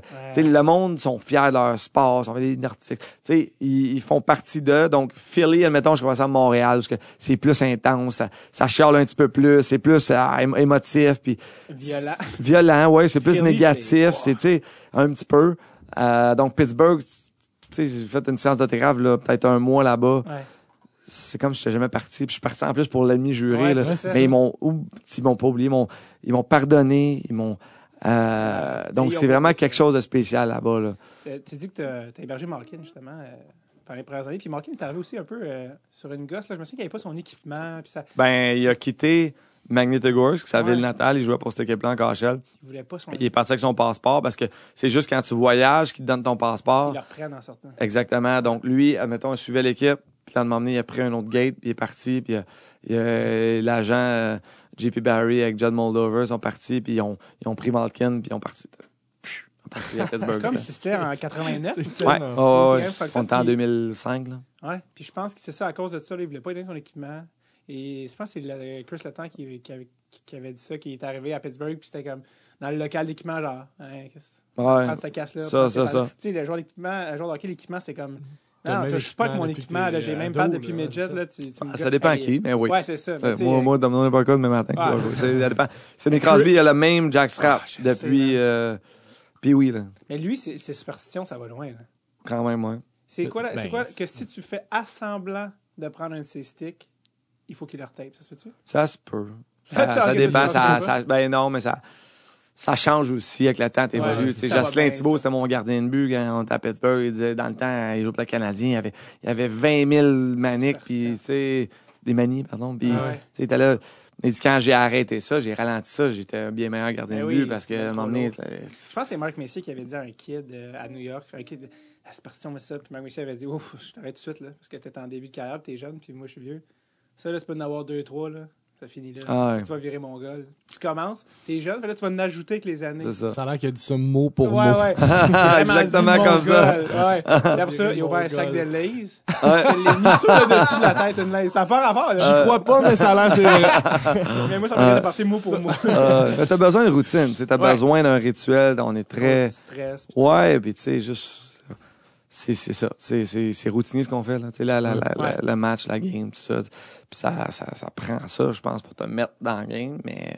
Parlant de Crosby, parlant de Crosby, euh, en plus, je pense, je pense aussi que quand il avait scoré son euh, Golden Goal, il a lancé ses gants. Je pense qu'il y a un gant où il y a un mouthpiece qui est tombé over. Ouais. Puis il, est comme, il a perdu son mouthpiece qu'il avait Ouais. depuis. Puis là, il était comme, Calme, mais tu sais, genre, tu viens quand même de gagner la médaille. Ah, c'est ça, il était comme fâché, euh, il pensait à son mode Game winning goal, genre, encore une fois, comme historique, tu vois ça.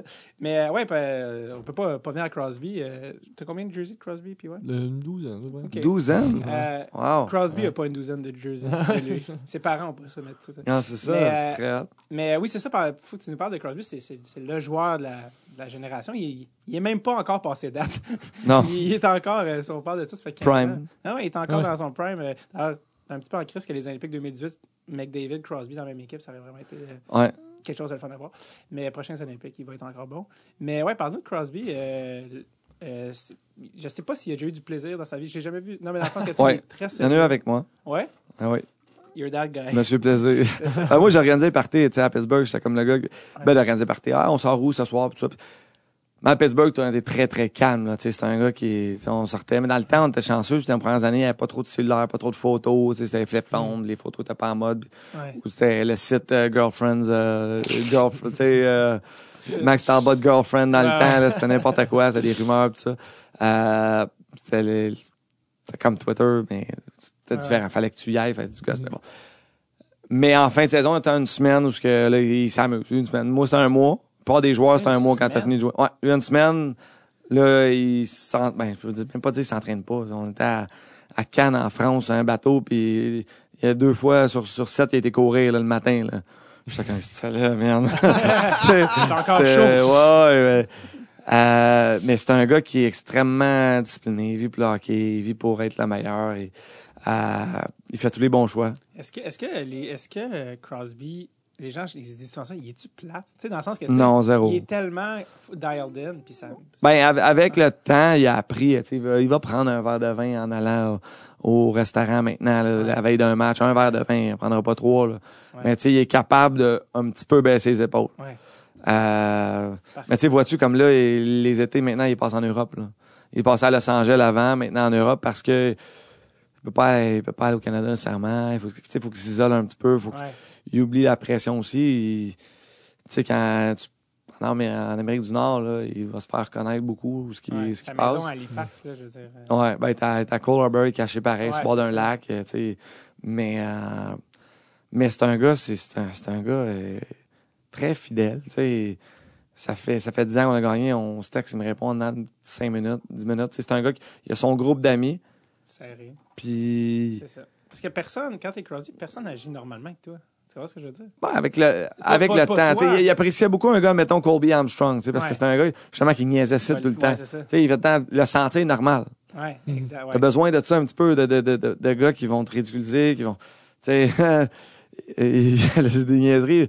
Mais tu sais. Qu'est-ce qu'il disait? Colby? Non, non, mais n'importe quoi. C'est quoi, c'était quoi les running gags sur Crosby? Ben. Je sais pas. Tu sais, Écoute il est quasiment parfait, tu sais. euh, va Ouais, des beaux lacets. C'est ça, non, J'espère un gros cul, nœuds. tu sais. un gros cul, tu sais. Ah ouais, C'est pas comme ça, des Ben, grosses fesses, mais c'est un compliment en même temps parce que, tu sais, mais on joue à des jeux vidéo, c'est super compétitif, Ouais, tu sais. ouais. Là, tu vas t'assiner avec, il va te convaincre qu'il a raison, même si il va dire que le ciel est vert, là, tu sais, mettons, non, c'est des bleus, non, non, c'est te dis, ouais, tu sais, on va dire, puis il va te convaincre, c'est ta gueule. Euh, fait que c'est un gars très, euh, t'as- ouais, très droit. C'est quoi ton anecdote préférée que tu as vécue avec Crosby, ever? Ben, je fais deux voyages de lui, euh, avec lui. Mettons, on était justement dans euh, sud de la France, là, pendant le festival de film, à- quand on, on s'en allait là-bas, puis on, on louait un bateau, puis on, on tripait, là, on relaxait, on mangeait bien. ou- Plus ou moins, là, euh, là-bas, ben, random time, là. euh, Ouais, mais Canadien. plein, tu t'en vas là, puis pendant un festival de film, il y a plein de movie stars, tout Ouais, ça, c'est on s'en fout un peu, là. Euh, mais euh, c'est juste le voir relax, puis s'amuser, puis Parce que tu l'as vu aussi dans ces années dark. Ben, dark. Les années de ben, les commotion. commotions, ça, j'ai vécu un petit peu, ouais. Dans ma tête, ça apparaît comme une éternité. C'était comme un deux ans là, qui a été rough un peu. Là. Ouais. Comment il dealait avec ça, tu sais? Ah, c'est très bien, c'est pas vrai, mais chaque fois, il se présente à l'arena très souvent. T'as pas le choix de m'emmener parce que justement, t'as des, t'as des, euh, des pensées noires quand t'es en commotion. Mettons, t'as un Ouais, chum, y a une commotion, là. Appelle-les parce que justement, t'es dépressif, tu restes dans une salle noire, des fois, tu peux pas avoir de TV, de lumière, pas trop. C'est très difficile d'avoir. Mais il sortait de la maison, venait nous voir, venait à l'arena souvent. Euh, puis il était présent. Il était là pour l'équipe. Dire, Pour lui-même, ça s'en est personnel, pour se présenter, mais aussi Ouais. pour l'équipe. Donc c'était c'était un vrai. ouais. T'avais-tu peur qu'il revienne jamais au niveau qu'il était? Ben, dur à dire. Il y a eu des. Tu sais, euh, Michael Farber, il y a des journalistes qui m'appelaient justement de m'emmener le déclin de Sidney Crosby depuis ses commotions, qu'il venait de revenir, tout ça. J'étais là, non. Deux tu sais. cas cette année, deux Exact.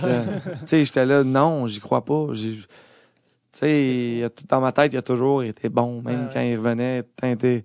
Euh, sais, des fois, les journalistes vont sortir des histoires pour sortir des histoires, ils- mais Ils veulent vendre des... exactement. Y a- Y a-tu, parce que moi, j'ai toujours l'impression qu'il était tellement. Le, le, euh, le, le point central de sa vie, c'était tellement le hockey.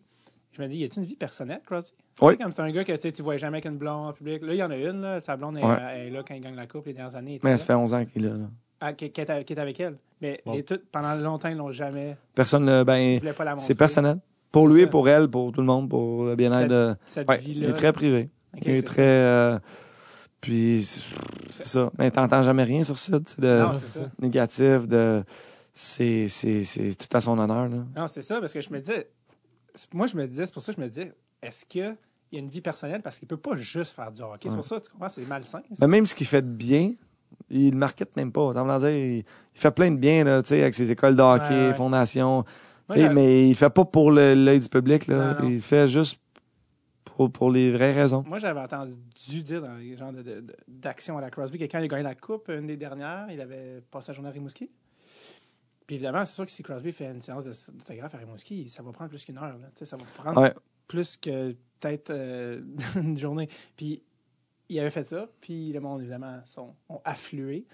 Puis un moment donné, il est venu la noirceur, puis là, c'était comme, oh, shit, dans le top. Puis lui, il a fait, OK, euh, il a envoyé son monde, elle a acheté des spotlights. Tata, Je sais pas de quoi il a. Évidemment, c'est sûr, c'est lui qui a payé. Euh, elle a acheté des spotlights. Je m'en vais pas. J'ai pas fini. J'ai pas fini. J'ai des autographes. ouais. Euh, je vais aller chercher Spotlight, je m'en vais pas tant. que- Et il a signé chaque chose. Jusqu'à Ah, ça, la il- dernière. Il est meilleur que moi. Et jusqu'à la dernière personne. Non, mais Non, tu sais, mais moi, mon part de la coupe, l'ai fait à Saint-Bruno-Montarville. Je t'avais dit, ben, on a, on a, dedans. une heure et demie, admettons, Ah ouais. puis on a vendu des billets justement pour que ça soit 400 billets, admettons. Ah ouais. Un tirage, tout ça, pour ramasser des fonds pour une Ah ouais, fondation. non, mais c'est parce que sinon, t'as juste 24 heures. Exactement, là. Tu sais, tu peux pas passer huit jours. À... Ouais. Lui, c'est sa troisième, peut-être qu'il a fait vraiment Je pense plus que, que. c'est ça. C'est parce que je pense que l'année d'avant, il a fait Halifax. Ben, un peu son ouais. Puis là, je pense que la deuxième, il a peut-être fait garde. Ce temps-là, je le passe à Ouais. Mais il avait fait. Mais quand même, chapeau de- retourner à Rimouski. c'est Mais je pense aussi qu'il est encore proche avec la famille de Tanguay. Billet, je sais pas ce qu'on en français, la famille de. Sa billet, sa pension. Ouais, exactement, Ouais, sa famille de pension. Euh, écoute, je- il est encore proche avec eux, puis je Ouais. pense qu'il. envoie- Tanguay, peut-être aussi. Ouais. Puis, euh, Il leur envoie des, des montants là, très substantiels, je pense, de comme merci, c'est grâce à vous. Puis, euh, fait que tu, tu vois que c'est un bon gars. Puis c'est pas le genre d'affaire qu'il va dire, je pense. Non, non. Si Non, ça, ça sort, c'est parce que du monde ou, le disent, mais lui, il va pas dire Savez-vous que donner 100 000 Non, mais sans crête, il va pas dire ça, tu sais. Non, ça se peut que ça soit même pas vrai non plus. C'est Non, c'est des- ça. des gens- C'est ça, peut-être. C'est- peut-être. Y a-tu une chose, dernière question sur Crosby, y a-tu une chose que personne ne sait sur Crosby? Y a-tu une- chose qu'on, que, qu'on pourrait- que tu pourrais nous avoir que personne ne sait sur Sidney Crosby?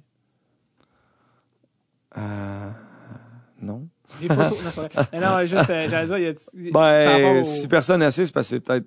Non. Non, non, pas des choses dans le sens potin. Non, non, non, mais. euh, attends. curieux de savoir euh, à brûle pour point. hein. Moi, je- on n'a pas rien prévu. C'est vraiment. c'est- Ouais, ouais c'est ça. C'est pour ça que c'est ça, ils m'ont pas envoyé les photos à l'avance. Ah, les, les questions à l'avance, pardon. Non, non, euh, non, Euh, c'est ça. Ça un podcast. Ouais, non, exact. Mais laisse-moi y penser. Euh, en attendant que tu penses à ça, parce que je savais que tu venais aujourd'hui, Ah oui? on. J'espère. Euh, j'ai retrouvé mon vieux portefeuille que j'utilise vraiment plus parce que ça me pète le dos. Puis euh, j'ai trouvé. Trop euh, d'argent. Ouais, c'est ça. Ah ouais. Hey, des cartes. Un podcast? Ça. Tout l'argent que je perds, je le mets dans le même fait.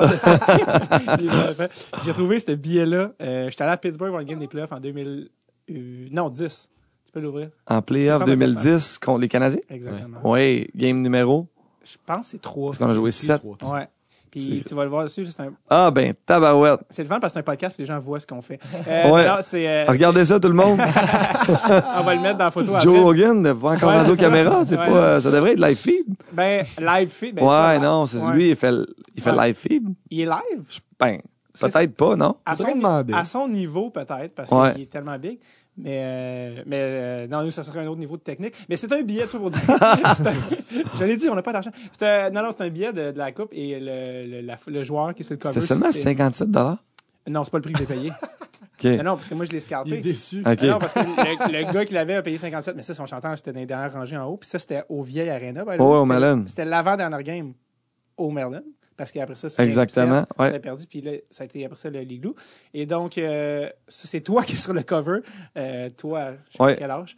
Puis, euh, Moi, j'avais 24 ans. exact. Moi, je l'avais scalpé sur euh, StubHub, quelque chose. Ça m'a coûté pas 100, 150 pièces au moins, là, ce billet-là. Puis, on était à Pittsburgh. Mais, euh, mais ouais, c'est ça. Fait que je suis cool. je suis comme, asti. Puis tout le monde disait, pourquoi tu gardes ça? Puis à un moment donné, je n'étais pas ça. prévu. Je savais pas que j'allais te rencontrer ou whatever. Ah ouais. Max Albot. Mais euh, en tout cas, on prend. Tu je te le déchire? Non, il, est presque, il est presque déjà Ouais, déchiré. ouais, non, il est beau. Et, euh, school, tu j'aime ça. Mon cœur, tu le mets. Mais bref. Ça va faire 11 ans. Eh oui, c'est ça. On Ça a fait 11 ans. Tantôt, je suis comme, on le signera parce que c'est Ouais. une pièce de- d'anthologie. plaisir. Euh, d'autres trucs. euh, je sais pas si tu avais d'autres trucs parce qu'on on, on achève. mais je Ah oui, c'est ça. Ça, ça n'a pas rapport. C'est juste parce qu'on parlait de Crosby, cette affaire, j'ai marqué. C'est vraiment cave, mais je me dis, moi, mon rêve dans la vie. je, sais, si je vais perdre tout le monde là-dessus, puis c'est une erreur, mais c'est pas grave. Je dis mais moi, mon rêve, parce que tu sais, justement, vu que Crosby n'a pas de vie personnelle des médias, mon rêve, Ça, c'est, je fais pas pipi, c'est Ouais, de c'est ça, l'eau. T'as pas, t'as pas honte parce qu'il y a pisser. beaucoup bu. oh, on n'a pas de. Non, mon rêve personnel avec Crosby, vu que on était comme, y a-tu une vie personnelle? Parce que là, mon rêve, c'est comme ça serait malade que Crosby soit gay. Je, je trouve que ça, ça serait le plus, le plus gars parce qu'on coming out dans la pourquoi NHL. ça comme- serait ton rêve? Parce que ça, parce que c'est un peu weird d'une même. Avec toi Ouais, ou? non, non, mais le fait que. Parce que cette année, on a fait un, une chronique puis il n'y a aucun gars qui ait jamais fait coming out dans la NHL. Ouais. C'est le seul sport euh, majeur américain- nord-américain qui c'est pas arrivé. Puis pas le gars retraité, puis j'étais comme, c'est bien weird, tu sais. Puis arrivé. Ouais. Puis je me suis dit, asti que ça serait une énorme bombe que Crosby, qui est le meilleur joueur au monde, fasse comme. Tu dois- Devient en plus un poster suis comme, quel coup marketing ingénieux. Avec McKinnon, mettons. Ouais, c'est ça. qui est un autre gars que t'as hébergé. Ouais, exact. Il a habité chez nous. Parce que euh, il était. ça- Ben, ben Malkin, je l'ai pas hébergé. On était roommates sa route. Ok. Ensemble. Donc, l'équipe nous mettait roommate parce qu'il voulait qu'ils apprennent à parler anglais. Puis, Ce ben, qui a je parlais pas si bien anglais que ça, mais au moins, j'étais, j'étais, oui. on Ouais. jasait, tu sais. Fait que j'étais, facile euh, d'approche. Euh, mais McKinnon, il a habité chez nous pendant une saison, là, avec ma femme puis mon plus vieux, ouais. À Denver. C'était comme avoir un autre enfant. C'est quoi la Oui, dynamique? ben lui était à ce moment-là c'était comme avoir un autre enfant parce 18. que ouais, il avait 19, c'est la deuxième saison. Première saison, il était habi- habité chez euh, Giguère. Puis là, Oui. est parti, donc il est venu chez nous à C'est quoi, il avait c'est- 19. c'est quoi la dynamique? Tu mets-tu des règles? T'es-tu comme là? Ben, les, on- les cocottes pas après? il avait une petite blonde dans le temps, euh, mais euh, tu sais, on disait euh, si tu veux qu'on fasse le lavage, juste le sortir à l'extérieur de ta chambre dans un tas, puis Cynthia va passer, on va le nettoyer, puis Mm.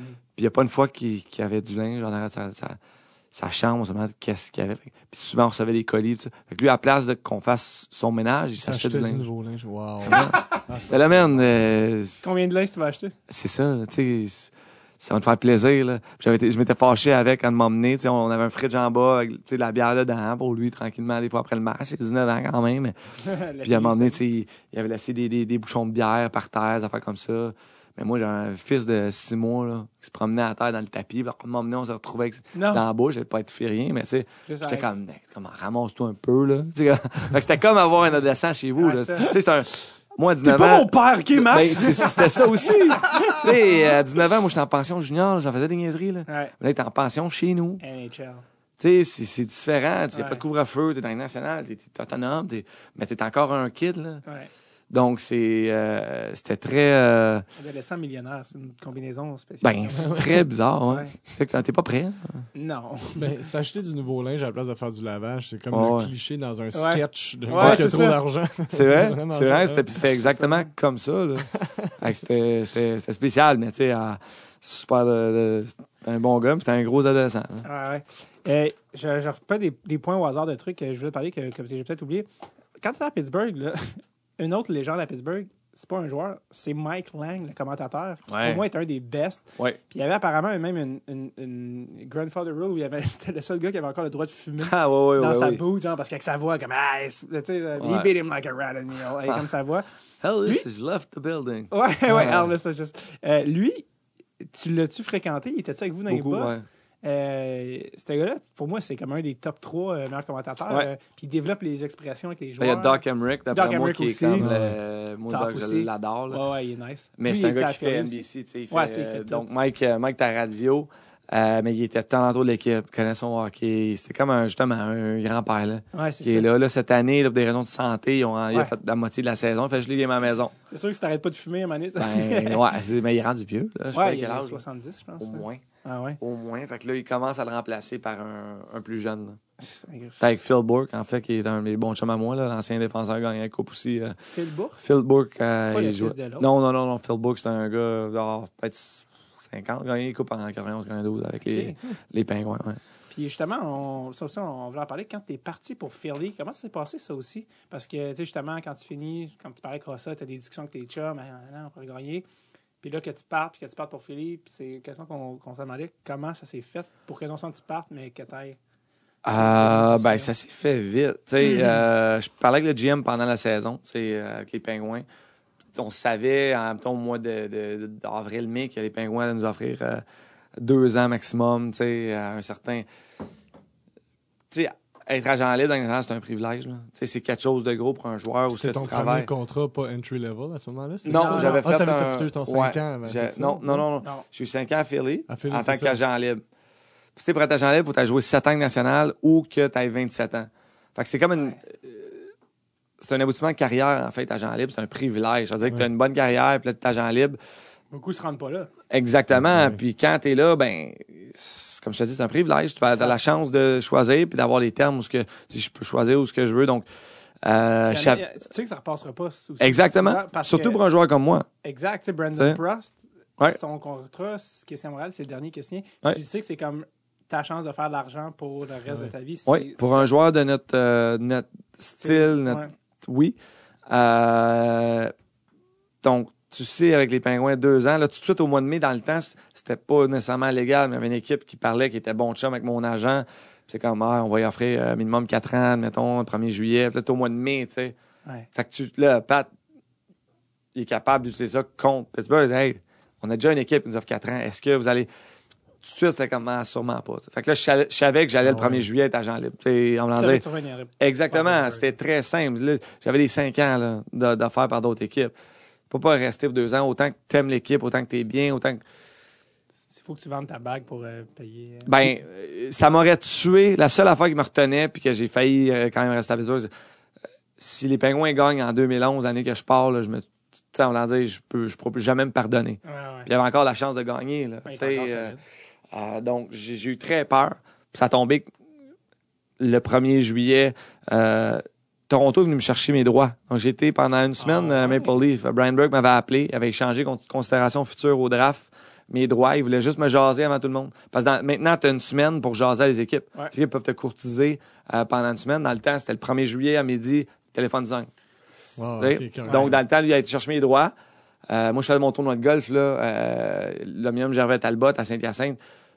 Puis mes, mes, mes oncles arrivaient avec des cascades des Maple Leafs, tu sais, Ah. parce que mais Maple Leafs, c'est eux qui m'ont fait le plus d'argent. là. Tu sais, j'ai pris moins d'argent que Maple Leafs m'offraient Ah pour ouais? aller à Philly. Là. J'étais sûr pourquoi que ça? moi, t'avais Ouais. pris. Non, non. C'était le plus, OK. Non, non, non, j'ai pris Philly parce que je... C'était plus long, c'est-tu pour ça? Parce Non, que les deux, c'était même 5 ans. OK. Ouais, c'était parce que je croyais que j'avais une chance de gagner plus avec Mm. Philly. Alors que Toronto, à l'époque, tenait Ben, Toronto, c'était tout respect, c'était Faneuf le, le, le capitaine. J'aimais pas le coach. Euh, tu sais, l'organisation, il y avait l'époque? même. C'était pas. euh, Pas euh, Wilson? C'était-tu Ron Wilson? il y a eu Ron Wilson, puis il y a eu l'autre qui était à Anaheim. Là. Ah, Bob Murray? Ah non, euh, Carlisle. Ouais, Randy Carlisle, je crois. C'est un des deux. C'est un des deux. Tu sais, j'avais pas entendu des bonnes choses. J'ai fait mes recherches, là. Ouais. Tu sais, Puis. Brian Burke m'avait vraiment euh, vendu super de, de, de bonhomme, là. Hey, ta fondation, ce qu'on pourrait faire aussi, tu sais, parce qu'à Pittsburgh, j'ai ma fondation. Ouais. Tu sais, euh, on aime ça, les gens qui s'impliquent dans la ville. Il, il était vraiment, il vendait très bien sa salade, mais la fin de la journée, j'ai pris une décision. euh, les deux, c'était cinq ans, avec San Jose, où tu étais présent, Colorado. Puis, euh, j'avais parlé à Michel Terrien euh, euh, la veille. Michel Terrien m'a dit, c'était plus mon coach, rien. Lui, il était là, là, mon conseiller. Max, qu'est-ce qui se passe demain? Puis, euh, j'hésitais à San Jose, puis Philly, puis Toronto. Ouais. Puis il me dit, Max, t'es un gars de l'Est. Il dit, le hockey, ça se passe dans l'Est. Il dit, euh, tu sais, le- les games de hockey, c'est à 7 heures. euh, dans l'heure de l'Est, à New York, à Montréal, à Toronto. C'est là, le hockey. Toi, t'es un gars qui, euh, qui a besoin de visibilité, qui a besoin d'être dans l'action. Il se va pas le faire oublier dans l'Ouest. Il y a plein de Québécois qu'on connaît pas nécessairement très bien. Ben, Vlasic, comme Vlasic, tu regardes, tu sais, mettons, euh, même, euh, tu sais, Perron a joué pendant sa carrière dans l'Ouest.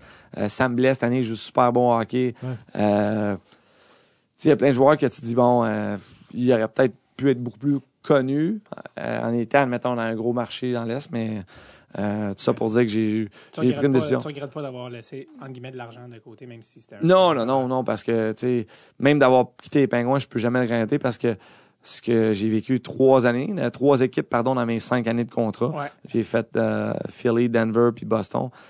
Puis pour moi, d'avoir touché à ces quatre équipes-là de la Ligue nationale, plus la Game américaine euh, à Providence, plus mes deux équipes en Russie, c'est juste de l'expérience inestimable côté euh, business, euh, management, euh, contact de joueurs, des systèmes, des, tu sais, tu t'enrichis de, de, connaissances puis Ah d'informations puis euh, Absolument. euh, j'aurais pas tout vécu ça en restant avec les pingouins. là. C'est sûr. Puis comment les joueurs leur reçoivent ça? Tu sais, mettons, j'imagine qu'ils étaient con- ils comprenaient. Là. Ouais, ben, c'était tes buddies, genre un mois avant que justement je fasse cette décision-là, j'étais avec euh, euh, Sid, on était en France, puis on jasait, puis le propriétaire des Pingouins m'avait appelé personnellement, euh, pas Mario, mais l'autre, euh, Ron, il me dit Max, il dit qu'est-ce qu'on peut faire pour te garder, là, qu'on peut pas, moi je peux pas aller par-dessus mon GM, mais y a-tu d'autres choses que je peux faire pour t'accommoder, pour que tu restes avec nous, puis tu sais, Ron, j'apprécie beaucoup, mais j'ai besoin de quelque chose de concret. Là. Ça veut dire cinq ans, ouais. cinq ans pour moi en tant que, que joueur de mon de mon style, euh, je fais pas laisser passer ça. Puis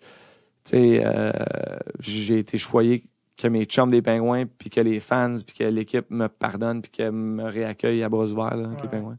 Et après 3,5, fait que je veux te laisser aller pour euh, pas ouais. trop te retarder. La dernière question que je t'ai demandé, c'est parce que tu as déjà dit. Euh... Oh, Attends. oh, tu l'avais. Ouais. Euh... Oh. Vas-y. Parce qu'il faut que je fasse de quoi? Faut que je, je, je, j'ai une entrevue. À... Parce que ça fait 10 ans aujourd'hui, j'ai une entrevue à la radio aujourd'hui. Tu peux le démuter si, quand il appelle. Ouais, ben, il a appelé déjà. Ah, OK. Ben, il est 3,5. Euh, T'as-tu une dernière question? Il restait juste une question. En fait, c'est juste parce que Vas-y. tu as déjà dit de manière très banale. Oh, elle fait plusieurs fois la fête avec Leonardo DiCaprio. Ça demande quand même des explications. Ouais. Ben, euh, faites la, la fête avec lui, justement, avec Ron Burkle, notre propriétaire euh, euh, des pingouins, différentes. à- une fois à New York, euh, une fois justement à Cannes. euh, euh, c'est des, des, des, rencontres que tu fais en. Top. Lui, lui, il connaît beaucoup de, de gens du show business, pis tout Ah ça, ouais. là, Ron Burkle, donc c'est euh, c'est la, la le crew. T'as-tu pas eu des photos avec lui? Non, non, non, non. euh, Juste- Même Justin Timberlake. euh. Russell Crowe, des affaires de, tu tu dis, hey, voyons donc, euh, sais, Russell Crowe m'a envoyé un livre chez nous pendant une saison parce qu'on a, on a une soirée qu'il filme un film à Pittsburgh. Mais lui, qui, lui, t'es devenu pas de tête avec lui, ouais. mais vous échangez ouais, des... des tweets des fois, Ouais. puis des textos.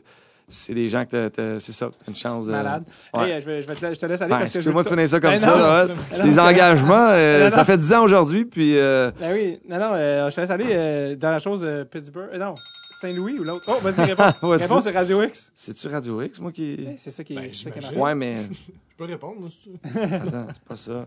C'est pas supposé être Radio X. Je pense pas, C'est parce que des fois, il y en a qui appellent l'autre, puis que c'était pas planifié, mais là, c'est pas. Ah, J'allais juste te dire Boston ou.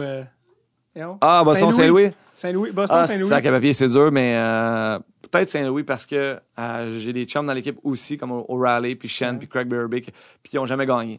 Boston a gagné dernièrement. Puis c'est qui qui gagne Yes. le game winner à soir? Shen! à cause de mon speech! Réponse. Max, merci vraiment Merci à beaucoup. toi. C'est c'est gentil. Merci à toi, puis euh, je te laisse, là, c'est stressant tout ça. C'est- Je sais, moi aussi, je me stresse. Merci. Merci à toi, Max.